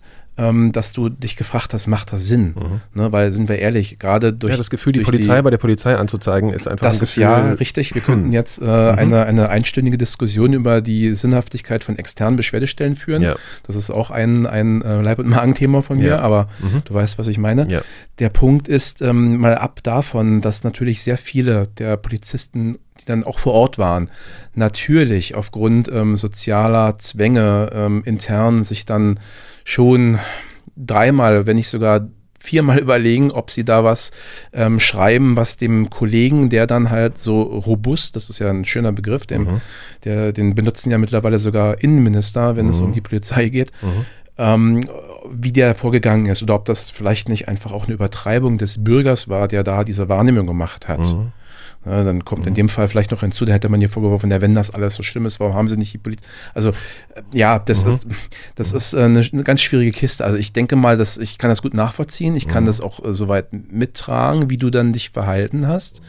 Obwohl wir jetzt mal ab von dem konkreten Fall als Polizei natürlich immer sagen, wenn jemand feststellt, da ist irgendwie Unrecht geschehen, dann ermutigen wir natürlich immer zu einer Anzeige. Was würdest du zu einem Freund sagen? Wie verhältst du dich in so einer Situation? Was würdest du zu einem Freund sagen? Weil ich mich, also verhalte ich so in so einer Situation, weil ich mich in dem Moment, als ich da stand, auch gefragt habe, setze ich mich hier gerade einem Risiko aus? Also das war dunkel, das war so also, in der Nische. Also und kann ich sagen, meine Freundin war dabei und die hat danach auch gesagt, ich war froh, dass du dir keine gefangen hast, weil ich war so ein, war jetzt nicht, überhaupt nicht, also ich habe meine Hände bewusst in die Taschen gesteckt so oder halt weggetan, aber war schon sehr nah vor ihm und habe sehr laut gesprochen. So, ich war halt sehr erregt. Und da war die Frage, würdest du sagen, das ist ein Risiko? Würdest du sagen, das ist ein risikohaftes Verhalten? Objektiv natürlich ist das ein Risiko, weil, und das hatte ich ja auch schon, oder das ist auch ein Punkt, der mich beflügelt in meiner außerdienstlichen Arbeit, wenn es halt auch um das Verhalten der Polizei geht, was man verbessern könnte. Diese Kritikunfähigkeit oder dieses Reflexhafte, dann auch zu sagen, du hattest es ja, glaube ich, auch fast so erwähnt, erklären Sie mir bitte nicht, wie ich meine Arbeit zu machen habe. Genau. Ich bin der Polizist, ich bin jetzt hier gerade der Staat, der exekutive Teil des Staates, der auch nicht ohne Grund bewaffnet unterwegs ist und halt einfach auch die raue Arbeit macht, ne, und mir dann die Handschuhe anzieht, wenn es um die raue Arbeit geht. Dass das passiert und das kann natürlich auch für Leute, die sich dann echauffieren, vielleicht auch vollkommen zu Recht da aufregen, kann natürlich auch ein Bumerang werden, dass du dann plötzlich am Ende dastehst und die allseits bekannte und leider auch beliebte Gegenanzeige an der Backe hast. Ne? Du hättest Widerstand geleistet in den verschiedensten Ausprägungen, die es ja da gibt. Ja. Das kann natürlich passieren. Und grundsätzlich würde ich aber sagen, dass schon sowas auch gemeldet werden kann und sollte. Ganz einfach deshalb, weil wir haben jetzt, so wie du es schilderst, diese Sachlage mit einer Person, und die Gründe sind ja nun unbekannt geblieben, warum sie so war. Es kann ja auch sein, wenn man sich das versucht, im Kopf auszuschmücken, dass das vielleicht sogar ein ganz fürchterlicher und gewalttätiger Mensch war, der dort schon bekannt ist und der vielleicht schon zum vierten Mal da an dem Tag... Das hätte man mir aber auch sagen können. Ganz genau, das wollte ich jetzt auch sagen. Ja. Das hätte man natürlich, da sind wir wieder beim Thema Kommunikation und Verwaltungshandeln transparent gestalten, um natürlich auch Aggressionen dann gleich wieder auszuschließen. Das wurde da nicht gemacht. Nee. Hätte ja sagen können, warum er da so vorgeht oder ob er wirklich einfach nur einen unfassbaren Scheißtag hatte, der Kollege, und da irgendwie ein bisschen seinen Frust auslassen wollte. Das kann man auch nicht ausschließen. Aber dass du in der Situation dann schon auch das Ganze schilderst, und zwar der zuständigen Behörde. Das ist halt, weil wir keine externen Beschwerdestellen haben, leider immer noch die Polizei, wenn es um mögliche Verstöße von Polizisten geht. Und dann müssen wir es aber auch mal so betrachten. Wir haben also diese Person, und wo wir nicht wissen, warum wurde die so angegangen oder was ist ihr überhaupt widerfahren. Ja. Aber ein Aspekt ist ja auch interessant. Wir haben ja eigentlich noch einen Geschädigten, und das bist du selbst, weil du hast dich zivil couragiert verhalten. Du hast halt nicht nach vorne geschaut mit Scheuklappen und hast gesagt, scheiß auf alle anderen, ich möchte hier nur nach Hause kommen, weil das Abendessen wartet oder ich habe eine Verabredung zum Kino oder zu einem Podcast, sondern du hast dich gekümmert. Und dann hast du zwar dann nicht selbst, aber jemand stellvertretend hat ja die Stellen, die in so einer Gesellschaft, in einem Staat verantwortlich sind, einzuschreiten oder sich zu kümmern, dazugeholt. Und die haben, genau. Ich hätte gedacht, die sollen mir jetzt helfen. Richtig, darum geht's ja. Der Mensch bedurfte der Hilfe. Ja. Und die waren dann da und haben sich trotzdem völlig anders verhalten, als wie du es eigentlich angenommen hättest. So. Und so gesehen, so wie du es jetzt geschildert hast, sehe ich dich durchaus auch als gewisserweise Geschädigten an, weil da etwas passiert ist, was mit dir gemacht hat. Vor allem auch hat es ein in gewisser Weise garantiert auch dein Vertrauen erschüttert. Mhm. Und das kann man auch alles so darlegen. Also wenn man jetzt zum Beispiel, also manche machen das ja gleich, die sind dann auch wirklich auf 195 und gehen dann auch zu einer Polizeidienststelle und dann erstatten eine Anzeige wegen, keine Ahnung, 100.000 Gründen dann, weil sie wirklich ein bisschen drüber sind. Oder aber sie lassen sich das durch den Kopf gehen, wenn sich möglicherweise, also bei Fällen mit Racial Profiling Verdacht zum Beispiel, wenn sich sehr oft Leute an Opferschutzeinrichtungen, Reach Out und was es da nicht alles gibt, oder aber man lässt sich das durch den Kopf gehen und nimmt dann die Internetwache und berichtet davon einfach. Ja, und in so einem Beschwerdevorgang, den man damit auslöst, das ist ja keine totale... also es ist ja immer bidirektional. Das heißt, man wird ja den Eingang dieser Beschwerde irgendwie bestätigen. Und dann wird man im weiteren Verlauf auch natürlich erstmal intern forschen. Gab es diesen Einsatz so? Was ist passiert? Wie sehen die Berichte dazu aus? Und wenn man feststellt, naja, könnte was dran sein, was der Herr Seemack hier uns schreibt, dann wird es auch so eine Art Mediation vielleicht sogar geben, dass man euch zusammen an den Tisch setzt und da stellen sich Sachen noch anders dar. Ob du es dann am Ende wirklich auch, ja, schluckst und sagst, okay, kann ich jetzt super einsehen, oder ob du immer noch sagst, na, Mensch, hätte nicht sein müssen, dem Menschen gegenüber und vor allem mir gegenüber hätte man viel früher sagen können, passen Sie auf das und das, oder ich erkläre es Ihnen gleich in Ruhe. Aber am Ende zeigt dir dieser Umgang mit der Angelegenheit, dass man sich schon Kopf macht, da intern auch ein bisschen ermittelt und dann alle an einen Tisch holt, dass einem die Sachen wichtig sind. Ja, also das repariert ein bisschen so das Vertrauen. Ganz genau, weil das, guck mal, wir als Polizei, wir sagen gerade, wenn Zahlen veröffentlicht werden, Kriminalstatistik, also die Fallentwicklung zum Beispiel. Oder ich glaube, wenn ich das richtig heute in den Medien gedeutet habe, wurden gerade just heute die Verkehrsunfallzahlen und die Daten zur Verkehrssicherheit vorgetragen. Und wir haben ja grundsätzlich in der Polizeiwissenschaft immer das Problem Dunkelfeld. Ne? Was wissen wir überhaupt? Also es wäre vermessen zu sagen, so und so viel ist passiert oder das hat sich in die und die Richtung entwickelt, weil das ist immer nur das Hellfeld, also die Zahlen, die uns auch zur Kenntnis gebracht wurden. Und viele Dinge, die erfahren wir ja auch gar nicht. Also auch so eine softeren Faktoren wie gehen Menschen, die für uns arbeiten, die also diesen Berliner Bären auf dem linken Arm tragen und wo Polizei draufsteht, wie gehen die aus mit den Menschen um? Also für die Behörde, sage ich jetzt mal ganz nüchtern und objektiv, ist es ja auch super interessant, so eine Rückmeldung zu bekommen. Und die sind natürlich, je mehr man die Leute nicht dazu bringt, dass das auf alle Fälle eine gute Aktion ist, sowas zu melden und mitzuteilen, diese Informationen gehen einem total flöten. Klar. Genauso ist es bei Straftaten. Ne? Ganz Berlin bricht, weil die ganzen Fahrräder gestohlen werden. Ja. Aber wir könnten viel besser und zielgenauer vorgehen, wenn wir genau wüssten, wann und wo werden die eigentlich gestohlen. Wenn aber nur noch jeder Zehnte das überhaupt anzeigt, ja, klar, dann haben wir ein Problem. Hoffnungslos. Ja, ganz genau. Ja. Also kann man verstehen, aber es hilft am Ende halt nicht weiter. Ja. Ich will das nur gerade so, weil ich habe das ja jetzt auch das erste Mal öffentlich erzählt, nur noch erzählen, dass es eigentlich bei mir auch diesen Punkt gab, dass ich das Gefühl hatte, dass ich bin dann auch robust aufgetreten sozusagen und habe ihm dann gesagt, dass diese ganzen menschlich verständlichen Argumente, die er gebracht hat, dass er so überstresst ist, dass er so viel zu tun hat, dass hier dauernd nur angepöbelt wird und dass er deswegen ein bisschen zu robust war, dass ich die zwar verstehen kann, aber dass er dann halt einen anderen Job machen könnte, wenn er das nicht kann. Also das ist natürlich leicht gesagt, aber ich kann mich natürlich hinstellen, das einfach mal verlangen. Und dass ihn das aber dann so... er dann so einsichtig mir gegenüber, zumindest im Rahmen dessen, was ihm, glaube ich, möglich war, erschien, dass ich dann so überlegt habe, okay, ich mache da jetzt nichts, weil es ein längeres Gespräch war. Trotzdem bin ich da mit dem miesen Gefühl raus, weil der Mensch mehr oder weniger abgeführt wurde und ich natürlich dann nicht weiß, was mit ihm passiert ist und ich im Prinzip keine helfende Zeuge dann war für ihn. Das ist das, was mich sozusagen heute noch ein bisschen belastet, aber ja, also das ist jetzt nochmal so ein persönliches Erlebnis, aber klar, ja, also man hätte da anders sich verhalten können. Prinzipiell, aber wäre es natürlich schön, was du sagst, davon weiß ich gar nichts, dass es solche Überlegungen gibt, dass es externalisierte Beschwerdestellen gäbe oder so. Ich meine, das wäre natürlich ideal, das hätte ich natürlich genutzt, wahrscheinlich, sowas. Wie schaffst denn du das eigentlich persönlich, eigene Erfahrungen nicht zu Vorurteile werden zu lassen? Gab es Zeiten, wo du gedacht hast, war jetzt schon wieder sowas, also was zu so einem Fall zum Beispiel passt? Verstehst die Frage?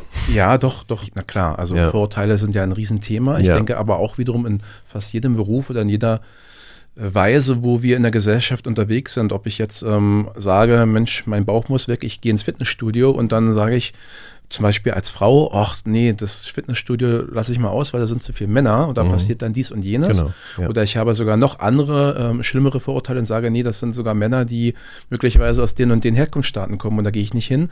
Natürlich ist sowas auch bei der Polizei vorhanden und kann sich dort natürlich noch schlimmer auswirken. Sind wir wieder bei dem Thema, was vermögen Polizisten zu machen und zu veranlassen, Kraft ihres Amtes im direkten Vergleich zu Kellnern oder Tierärzten. Ja.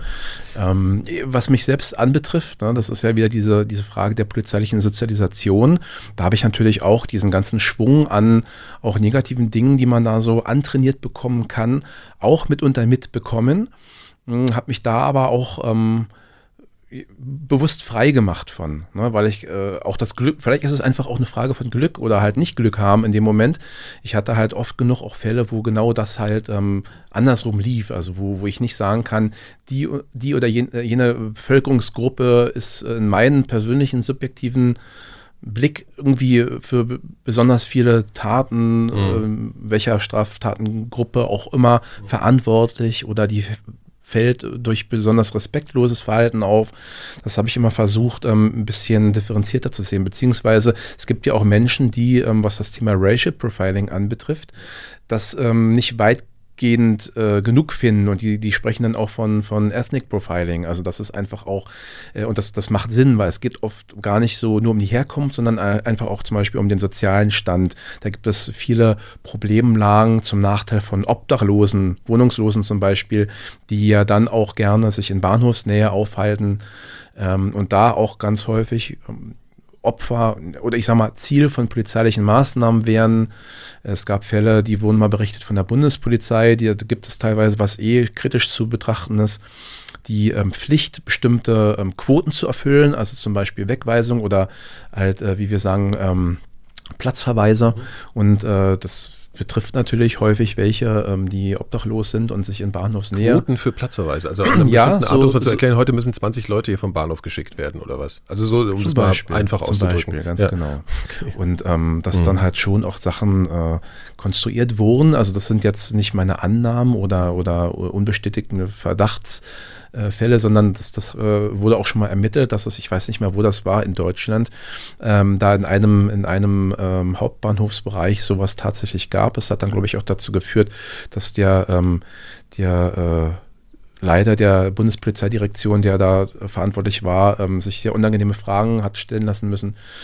Sowas gibt es natürlich. Also worauf ich ja hinaus wollte, es ist nicht immer nur die tatsächliche geografische Herkunft, sondern einfach auch die soziale Herkunft, wobei man ja da auch dann wieder diese Graubereiche hat. Also viele, die hier dann so von Oma Klawutke wahrgenommen werden als der Türke oder der Araber, wobei Araber ja dann schon wieder fast sehr differenziert ist, ne? Weil meistens sind es ja immer nur die Türken in Berlin immer noch, nach all diesen Generationen und Jahrzehnten, wo die Menschen mit Migrationsgeschichte hier bei uns unter uns leben. Da ist es halt wirklich auch schwierig, weil das sind welche, die vielleicht ein klareres, kristallklares Hochdeutsch sprechen und so und so viel Generationen halt hier schon leben, halt auch den deutschen Pass haben, möglicherweise Maschinenbau studieren an der TU, aber dann einfach vom optischen Anschein her in eine bestimmte Schublade gesteckt werden. Obwohl sie möglicherweise nicht weniger deutsch sind, also deutsch in Anführungsstrichen, als derjenige, der das gerade fällt, dieses Urteil. Ne? Also sowas, ja. Gibt es eigentlich, also wenn ich mir vorstelle, also ich halte das, diesen Moment, oder aus meiner Sicht war dieser Moment, den ich da geschildert habe, gibt es da bei sowas eigentlich, also wenn klar wird aus dem Einsatzbericht oder so, okay, da gab es jetzt eine Situation, wo irgendwie Gewalt angewendet musste, oder gibt es dann so irgendwelche Supervision, gibt es da Reflexionsorte, gibt es sowas, ja, dass da die Polizisten sich einmal in der Woche zusammensetzen und erzählen, also das und das ist passiert, ich habe die und die Gedanken dazu, wird sowas gemacht? Das, was du da formulierst, ist ein Wunschzustand, wie ich das gerne hätte. Ja. Also Stichwort Supervision, Fürsorge des Dienstherrn oder auch Nachsorge bei belastenden Einsatzsituationen. Mhm. Natürlich gibt es grundsätzlich solche Angebote, aber da sind wir wieder im Bereich der quantitativen Nichtmachbarkeit. Mhm. Wir haben halt so viele Brennpunkte in so einer Großstadt, wo halt so eine Sachverhalte, wie du sie dargestellt hast, x-fach oder rund um die Uhr passieren. Ja. Und das ist einfach nicht machbar, dass man da das Ganze einer Supervision dann zuführt, obwohl das gemacht werden müsste. Weil das Problem ist ja, wenn ich als junger Polizist mit einem komplett blütenweißen Kopf in diesem Beruf starte und keine Vorurteile, gar nichts habe, keine Stereotype in mir trage. So theoretisch dann, ich möchte nicht ausschließen, dass es so ist, weil ich glaube, ich hatte wirklich nicht irgendwelche klassischen Stereotype. Okay. Ja. Dass du dann natürlich, wenn du gerade in Bereichen, nehmen wir mal, also sowohl was die Tätigkeit anbetrifft, also du bist wirklich als Polizist auf der Straße sichtbar und bist da so der Ausputzer und dann noch vielleicht geografisch bedingt, du versiehst deinen Dienst vielleicht nicht in Berlin-Frohnau oder Hamburg-Blankenese oder wie auch immer, sondern halt in wirklich absoluten Brennpunktbereichen, dass du dann, wenn du das immer und wieder erlebst, also auch zugegebenermaßen herbe Respektlosigkeiten oder mutmaßlich subjektiv wahrgenommene Ungerechtigkeiten, so wird ja häufig klassisch bedient das Bild von dem Drogendealer, der dann festgenommen wurde und noch bevor man den Bericht zu Ende geschrieben hat, musste er schon wieder entlassen werden. Ne? Das wird meines Erachtens häufig natürlich auch bedient, dieses Bild, weil man dann vielleicht auch gar nicht die rechtsstaatlichen Regeln so wirklich verinnerlicht hat, wie das alles läuft. Aber egal, dass das dazu führt, wenn halt nicht die Frage gestellt wird von einem Dritten oder vielleicht auch von sich selbst, warum sind die denn so? Sind diese Menschen böse geboren worden? Oder waren das vielleicht auch genauso unschuldige, friedliche Babys, wie ich eins war? Die haben ja auch bestimmte Zwänge und Nöte in ihrer Vita einfach mal zu erleiden müssen, die dazu geführt haben, dass sie das tun. Ja. Also das ist so ein Denken, da sind wir jetzt wieder ganz fast schon rechtsphilosophisch, inwiefern Straftäter, also auch das Gute oder das Böse im Menschen, das würde ins Uferlose führen. Ja. Aber da muss man sich halt auch wirklich die Frage stellen, warum machen die das? Also wirklich die Frage, täterorientiert mal zu gucken, was sind die Gründe und einfach auch an die Ursachen rangehen, jetzt also auch kriminologisch und wissenschaftlich betrachtet. Und diese Fragen stellen sich jetzt in Anführungszeichen die kleinen Polizeibeamten zu wenig, weil sie es natürlich auch gar nicht können. Da sind wir wieder bei diesem Wortungetüm Aufgabenverdichtung. Also im Prinzip immer mehr Arbeit mit immer weniger Personal und die ganzen Anreize, was die Alimentation anbelangt oder halt auch die Ausstattung, die ziehen halt auch nicht mehr so wirklich, wie es früher einmal war. Und das alles führt in so einem großen Frusttopf, wo all diese negativen Faktoren reingeworfen werden und dann verrührt werden zu so einem ekelhaften Brei. Das führt halt dazu, dass die dann auch echt durch sind, ne? Und dann einfach auch nicht mehr differenzieren und dass sich dann diese Stereotype nicht nur verfestigen, sondern die brechen vor. Ja. Und dann gibt es halt auch mal Ausbrüche. Du musst dir, wenn wir auf dieses Beispiel, was du angeführt hast, zurückkommen. Ja. Du warst ja immerhin da und die haben nicht bemerkt, dass du ein Bürger bist, ein Zeuge. Man kann das ja noch weiterspinnen, was wäre passiert, wenn da überhaupt gar keiner gestanden hätte, wenn das vielleicht ein Industriegebiet gewesen wäre, vielleicht auch 23:35 Uhr und die hätten sich da richtig austoben können. Also jetzt nur eine Mutmaßung, solche Fälle gab es ja schon. Ja. Ne, und das ist halt das Problem und da muss man halt schauen und du hast diese Stichworte genannt, Supervision und alles, das ist in einer optimalen Polizeiwelt natürlich klasse und das mag es in irgendwelchen Ländern und Gesellschaften, wo quasi noch Milch und Honig die Straße abwärts fließen, geben, also wo einfach auch bestimmte Umstände besser sind, aber wir sind leider in Deutschland, obwohl es uns ja so gut geht, wir sind so ein wohlständiges Land sind und eigentlich auch eine gut ausgebildete Polizei haben, trotz allem weit davon entfernt. Das also sowas gibt es nicht. Dilemma. Solche in der Form, wie es nötig wäre, nein, auf keinen Fall. Ja. Und wenn, stelle ich mir vor, dass man wahrscheinlich psychologische Betreuung in Anspruch nehmen kann, aber das ist dann sozusagen on top dem ganzen anderen Stress. Man kann nicht sagen, ich nehme mir jetzt heute mal einen Vormittag frei und gehe mal zum Psychologen und sage, also die Behörde, vielleicht in schweren Traumafällen oder sowas, aber jetzt so im Alltag geht es nicht. Ja, die Behörde kann ja im Allgemeinen nicht dafür sorgen, auch schon aufgrund der Quantität der Fälle, dass da also auch ein amtlicher Mensch zur Seite gestellt wird und so eine Supervision oder halt auch ein Coaching oder wie auch immer man das jetzt gerne neuartig bezeichnen möchte, durchführt. Das bedeutet, die Leute sind schon darauf angewiesen, sich halt auch Privathilfe zu suchen, genauso wie der Kfz-Elektroniker, der ein Trauma erlebt hat, das behandeln lässt vielleicht über Kasse oder als Privat Privatpatient, die meisten Polizisten sind ja Privatpatienten, dass dann, ja, da muss man dann so machen. Und dann, wenn man das konsequent weiterdenkt, dürfte auch nicht verwundern, warum insbesondere Staatsdiener im Allgemeinen und Polizisten im Besonderen natürlich über exorbitante Fehltage verfügen oder vielmehr diese Fehlzeiten auftreten. Ne? Ja. Weil das sind einfach, da war jüngst auch ein interessanter Bericht in einer Tageszeitung zu lesen, das sind einfach auch alles posttraumatische Belastungsstörungen. Die können wegen einzelner exponierter Sachlagen auftreten, spontan, oder aber, da haben wir wieder diese Metapher von dem Fass, was sich immer durch die Tropfen weiter füllt, bis es irgendwann berstet oder überläuft. Das kann sich halt auch zusammensammeln über die Monate und Jahre hinweg. Und dann haben wir halt das Problem, dass da jemand ist, der soll für eine Behörde oder globaler gedacht für den Staat Gutes tun und eigentlich aber nicht mehr kann. Ja. Und es ist, fühlt sich auch keine Institution oder keine Einrichtung irgendwie zuständig, dann schnelle Hilfe zu leisten oder dafür zu sorgen, dass dieser Mensch wieder irgendwie funktioniert. Wobei funktionieren natürlich auch ein bisschen negativ belastet ist. Er soll sich wohlfühlen. Ja. Ne? Ich kenne das, ich habe auch mal ein bisschen Medizin studiert und so, und da war auch gleich immer so ein Gespräch oder so ein Tenor.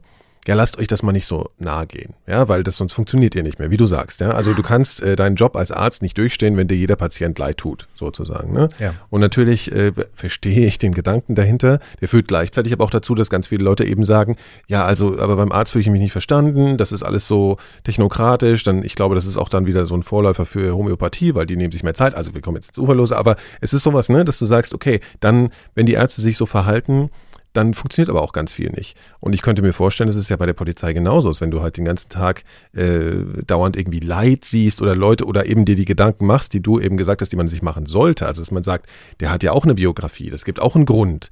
Dass das wird in der Ausbildung da auch, oder ist da auch der Tenor, ja, guckt euch das mal lieber gar nicht so genau an, agiert aus, was ihr auszuagieren habt, weil das haltet ihr sonst eh nicht aus. Klappt in der Regel nicht, weil jeder Mensch wirklich völlig individuell anders drauf ist, anders programmiert wurde. Und also hättest du jetzt gefragt, sollte es lieber solche oder solche Leute geben? Also welche, die absolut Hornhaut auf ihren Sensoren und auf der Seele haben und das Ganze abperlen lassen. Ja, oder welche, die wirklich sowas von feinsinnig sind und dann mitweinen mit den Leuten dort. Ja, es liegt ja immer so ein bisschen dann nicht im Schwarzen und am Weißen, sondern eher im grauen Bereich dazwischen. Also die Frage war so, ob das in der Ausbildung sozusagen eher vermittelt wird, also lasst euch das mal nicht so nahe gehen. Meine Ausbildung liegt jetzt 20 Jahre zurück, deswegen kann ich es jetzt nicht 100% valide sagen. Ich denke aber eher nein, weil aus den Gründen, die ich schon versucht habe anzufügen, es geht nicht wirklich. Ne? Der Punkt ist, es wäre wünschenswert, wenn aus beiden Fraktionen so irgendwie was vorhanden wäre. Also das, was du gesagt hast, das habe ich selbst auch schon gehört. Immer wenn ich mich mal beklagt habe über Dinge, dann hat mein Chef auch zu mir gesagt, pass mal auf, Kleiner, du musst dir ein dickeres Fell zulegen. Ja, schön, das dickere Fell, aber das mag manchmal helfen. Manchmal lässt es mich aber vielleicht zu einem Polizisten werden, der vor Ort kommt und einen Typen, der mitten auf der Kreuzung sitzt, erstmal mit dem Kopf gegen den Bordstein stößt oder gegen den Asphalt. Und das geht dann natürlich auch nicht. Ja. Oft. Und solche Fragen, die du mir gestellt hast, die höre ich natürlich öfter und die beschäftigen mich auch unabhängig von einem Fragenden. Ja. Manchmal habe ich den Eindruck, diesen Beruf des Polizisten, um den wirklich perfekt auszuüben, das wäre eine Leistung, die ein Mensch gar nicht vermag. Und das ist wirklich das Ding. Das kann man vielleicht auch übertragen auf andere. Du hast ja dein Medizinstudium genannt und die Erfahrung in den Krankenhäusern dann, da ist das sicher ähnlich. Also ich habe einen guten Freund, der ist auch Arzt und hat mir da schon Anekdoten erzählt. Ich glaube, es geht so ein bisschen in dieselbe Richtung. Ja.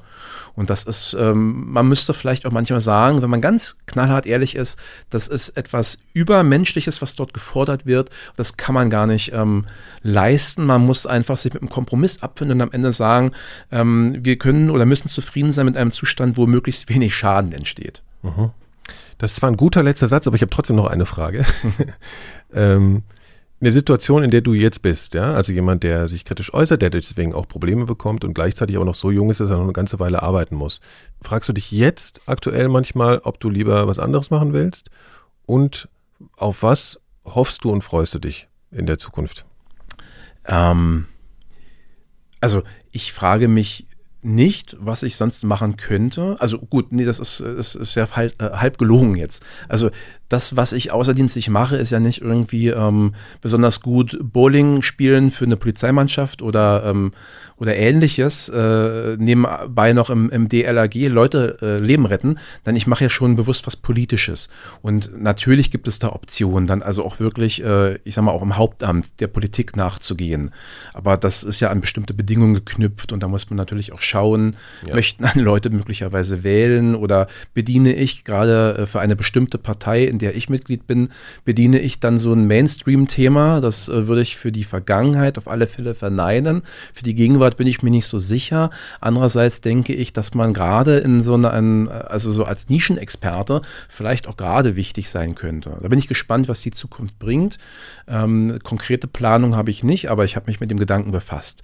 Was jetzt so ganz normal Jobs im Allgemeinen betrifft, da ist es ja so, dass man als Beamter natürlich auch sehr spezialisiert unterwegs ist, quasi also im gehobenen Dienst zumindest und auch im höheren, ein Studium zum Fachidioten bekommt und relativ wenig Aussicht auf Erfolg besteht, da noch wegzukommen. Also wenn ich jetzt beim Finanzamt lerne, glaube ich, gibt es große Probleme, dass der Staat die Leute nicht halten kann, weil die dann Steuerberater werden und da dann die große Kohle machen. Ja, okay. Das mag sein, weil das sind natürlich verwandte Themenbereiche oder da hat man große Vorteile. Aber was mache ich als Polizist? Ja. Das ist in Nordamerika oder in anderen Staaten vielleicht einfacher möglich, in Deutschland halt nicht wirklich. Da kann ich mit dieser Ausbildung, mit dem Studium nicht so viel anfangen. Mhm. Deswegen denke ich, mache ich das auch weiter, selbstverständlich. Bin ich jetzt auch schon bei dem Teil, wo du dich fragst, worauf ich mich freue. Also ich freue mich, dass die Polizei, und wenn ich so gucke, wie hat sie sich entwickelt in den letzten Jahrzehnten, dass sie einfach sich noch mehr öffnet, dass sie halt auch zielgruppenorientierter arbeitet, also dass sie, und das ist auch so eine Verschlagwortung von mir, begreift, Polizei ist kein Selbstzweck. Ne? Also eine Polizei, die dann irgendwie schlimmstenfalls so als Staat im Staate agiert und sich eigene Regeln macht oder die Regeln, wenn es nicht passt, dann so ein bisschen verbiegt und zurechtzimmert, das geht gar nicht. Und dass man das ins Bewusstsein bekommt, nicht nur von den Leuten draußen, also insbesondere nicht die 84% oder wie viel auch immer, die sagen, Polizei, voll geile Truppe, sondern halt die ein bisschen skeptischer auf uns gucken, aber auch vor allem intern, dass man halt schaut, Leute, wenn irgendjemand sagt, hey du, Kollege Müller, du hast jetzt vielleicht nicht so toll gearbeitet, dass der halt nicht sofort reflexartig aber schreit, ich habe doch nur, sondern dass man sagt, bleib doch mal cool, das ist doch nicht schlimm. Wir sagen doch als Polizei gerne, wir sind auch Menschen, insbesondere dann, wenn wir immer irgendwie ein eindeutig belegbares Fehlverhalten rechtfertigen wollen. Mhm. Also wenn belegbar im Sinne von, heutzutage hat ja mit seinem Smartphone jeder eine Superwaffe in der Hosentasche und kann dann leichthin Dinge dokumentieren. Und wenn dann halt der Kollege einfach mal locker auf die 12 gibt und der Betroffene umfällt, dann lässt sich das ganz schwer erklären, auch nicht durch getürkte Aussagen von Kollegen. Das meine ich damit. Aber auch so eine Zwischendinger. Also wenn man da einfach auch ein Verständnis dafür schafft, hey, unser Job ist es wirklich, für die Menschen da zu sein. Dazu gehört auch, dass wir vor allem immer zuhören und auch zuhören, wenn uns jemand Vorwürfe macht oder wenn jemand die Rückmeldung an uns heranträgt, hey, grundsätzlich Polizei, ja, muss sein, ob nun im Sozialismus, in einer Diktatur, in der Demokratie, wo auch immer, aber macht doch dies und jenes mal anders, geht da mal anders ran oder versucht mal Zielgruppen anders zu erschließen oder vor allem auch anders zu definieren. Die Zielgruppe können halt nicht nur die 84% sein oder diejenigen, die dann mutmaßlich wohl da die Prokura oder die Erlaubnis haben, uns mit 110 zu rufen, wenn in die Villa eingebrochen wird. Nein, das sind halt auch die Obdachlosen, denen halt irgendjemand, da gab es ja auch schlimmste Fälle, ob nun Raubtaten oder ob die mit Feuerzeugbenzin übergossen werden und angezündet werden in Bahnhofsgegenden, dass man dann halt genauso schnell zu ihnen eilt und ihnen hilft und nicht erstmal hinterfragt, du Freundchen, hast du da nicht einen zu viel gesoffen und erzählst du hier gerade Mist und Kokolores. Nein, dass man einfach immer den Blick maximal geweitet hält und immer objektiv und neutral rangeht an die Sache. Völlig egal, wer mir jetzt gegenübersteht, in welcher Sprache er sich bruchstückhaft versucht zu artikulieren oder wie alkoholisiert er sein mag. Und das ist super wichtig. Das war schon immer wichtig und wird immer wichtiger sein. Und darauf freue ich mich, dass man da einfach immer mehr es zur Normalität werden lässt, dass solche Faktoren einfach eine Rolle spielen und das halt nicht meine Befürchtung wahr wird, dass wir als Polizei in Deutschland nach wunderbaren, guten Jahrzehnten jetzt wieder ein Stück weit zurückfallen und gerade so in Bezug auf starker Staat und klare Kante zeigen, robuster Auftreten, dass wir zum Beispiel elementare Freiheitsrechte wie Versammlungsfreiheit, Meinungsfreiheit etc. zurückschneiden und vor allem dann auch in die Privatsphäre der Menschen pauschal eingreifen, sei es nun durch so eine völlig verrückte Videoüberwachung mit Gesichtserkennung, wie man sie vielleicht aus Shanghai kennt, aber nicht unbedingt von Berlin-Schöneberg am Bahnhof Südkreuz, dass man einfach auch mehr Verständnis entwickelt für Menschen, die da vielleicht sich dran stoßen und sagen, ey Leute, wisst ihr was, wir haben ja noch so ein ganz schickes Buch, das nennt sich Grundgesetz und da stehen eigentlich schlaue Sachen drin. Natürlich entwickeln wir uns auch technisch voran als Gesellschaft und müssen vielleicht Lösungen finden, aber das geht nicht, indem wir wirklich in einer Zeit, wo wir so wenig Kriminalität haben wie nie zuvor, trotz all der Herausforderungen, die wir haben mit den geflüchteten Menschen, die einige Jahre zu uns gekommen sind und so weiter und so fort, was es alles gibt, aufkeimendem Extremismus und polarisierter Gesellschaft. Trotz allem geht es uns so super gut in unserem Land. Wir haben den Wohlstand und wir haben niedrige Kriminalitätsrate. Völlig verschoben. Richtig. Und dass wir uns dann einfach mal sagen, also auch der Polizist, der normale Polizist vom Streifenwagen oder auf der Wache, sag mal, wie geht denn das zusammen? Wie können wir dann diese Sachen nüchtern, objektiv feststellen, dann aber unsere Polizeigesetzgebung immer restriktiver auslegen und immer mehr in die Rechte der Leute eingreifen. Wacht doch mal auf, macht doch mal da was. Ne? Das führt ja auch dazu, dass sich das Vertrauen in die Exekutive eigentlich eher sinkt. Also weil das ja wie so eine Aufrüstung ständig gegenüber dem der Gesellschaft ist. Ja? Genau, ja. Aufrüstung ist halt wunderbar gesagt, weil das ist mir persönlich auch so ein leichter Dorn im Auge. Natürlich braucht jede Polizei in Zeiten, wo wir nicht nur eine abstrakte, sondern teilweise sogar konkrete Terrorgefahr haben. Wir brauchen Spezialeinheiten, wir brauchen auch Ausrüstung und sogar so eine verrückten Polizeipanzer, wie sie in den Medien diskutiert werden. Aber wir brauchen nicht Streifenwagenbesatzung, die auch vielleicht zum Taschendiebstahl bei Reichelt, bei Edeka vorbeikommen und dann steigen da welche aus und du denkst halt, das ist SEK Light. Ja, ja. Die also auch bis oben hin, die können sich kaum noch bewegen, weil die Arme nicht mehr Platz haben und die sollen ja noch mehr kriegen, die sollen ja am besten an der Schulter beruhigend wirken, soll die Bodycam, die mich eher an Judge Dredd oder weiß nicht für Utopien erinnern und dann den Taser am besten noch, wo die Gefahr besteht, dass die Leute gar nicht mehr wissen, was ziehe ich denn jetzt? Mein Pfefferspray, meine Pistole, mein Schlagstock oder ein Taser, das hat ja schon zu Todesfällen geführt, weil die Leute gar nicht mehr klarkommen. Was haben sie alles am Gürtel? Also wenn das auch in das Bewusstsein der und das sind ja immerhin auch, ich sag mal, 90-95% aller, die bei der Polizei arbeiten, das sind ja ganz normale Leute, die dafür ausgebildet wurden, um dir und mir und allen Menschen hier in unserem Land zu helfen. Und dass die halt nicht so als Robocops rumlaufen. Das Bewusstsein, das hätte ich gern schärfer formuliert und dass vor allem nicht immer aufgeschrien wird, aber wer gegen diese Entwicklung ist, ist ein Feind der Polizei und das ist echt mühselig gegen anzureden, aber ich bin guter Dinge, dass wir vielleicht uns irgendwann besinnen und schauen, wie gut geht es uns allen, dass wir da dann auch thematisch zusammenkommen. Also da bist du noch motiviert? Ja, auf alle Fälle, das motiviert mich jeden Tag.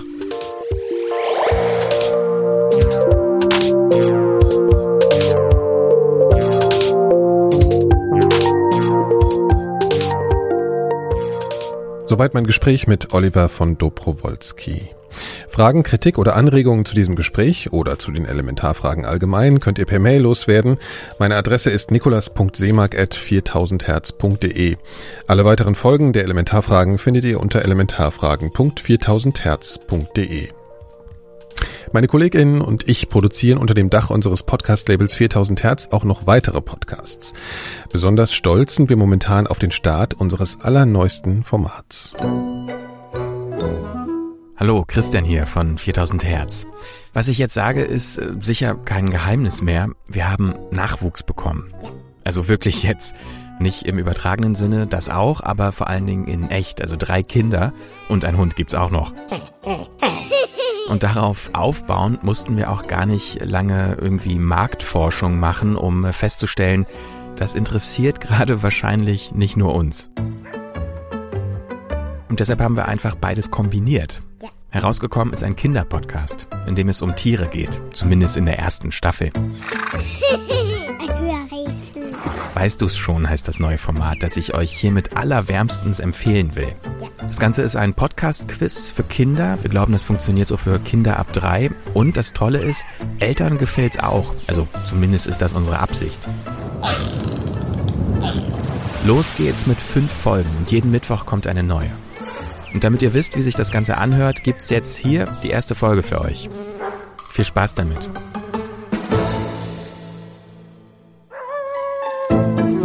Weißt du's schon? Ein Hörrätsel. Für kleine? Und große.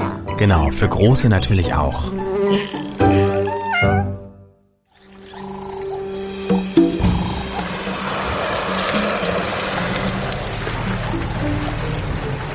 Das Tier, das wir suchen, planscht gern in Matschepfützen. Nicht nur als Kind, sondern auch, wenn es alt ist. Es kann übrigens sehr alt werden. So alt wie deine Großeltern und noch älter. Es lässt sich gerne Zeit, auch schon als Baby. Unser Tier verbringt fast 2 Jahre im Bauch der Mutter, bevor es geboren wird. So lange wie kein anderes Säugetier. Wenn es auf die Welt kommt, ist es schwerer als du und deine 3 besten Freunde zusammen. Ist es erst einmal erwachsen, ist allein sein Herz so schwer wie du. Unser Tier ist das größte Landtier der Welt und lebt in Afrika und Asien. Es ist größer und schwerer als ein Auto. Und schnell ist es auch. Würdet ihr ein Wettrennen veranstalten, wäre es ganz bestimmt zuerst im Ziel. Es kann noch eine Sache besser als du, und zwar essen. Es futtert fast den ganzen Tag und verspeist bei einer Mahlzeit mehr als du in einem ganzen Monat essen kannst. Am liebsten isst es Gras und Blätter, aber auch Früchte, Wurzeln und Zweige mag unser Tier sehr gern.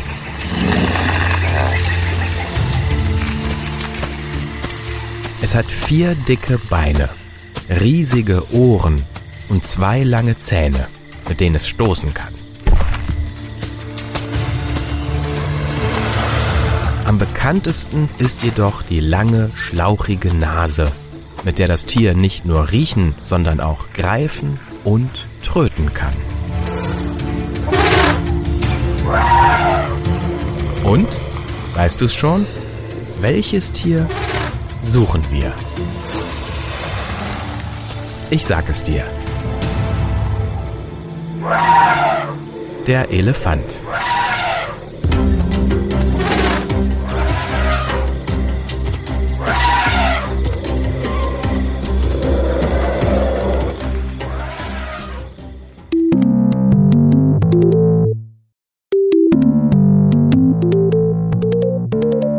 Immer neue Episoden von Weißt du's schon findet ihr jeden Mittwoch unter weißtdusschon.4000herz.de. Für alle weiteren Podcasts von uns schaut auf unserer Webseite 4000herz.de vorbei und empfehlt uns gerne weiter. Darüber würden wir uns sehr freuen. Die Musik, die ihr hier im Hintergrund hört, ist übrigens von AMB One. Der Track heißt Lime Green und ist auf Bandcamp unter einer Creative Commons Lizenz erschienen. Vielen Dank fürs Zuhören und bis bald.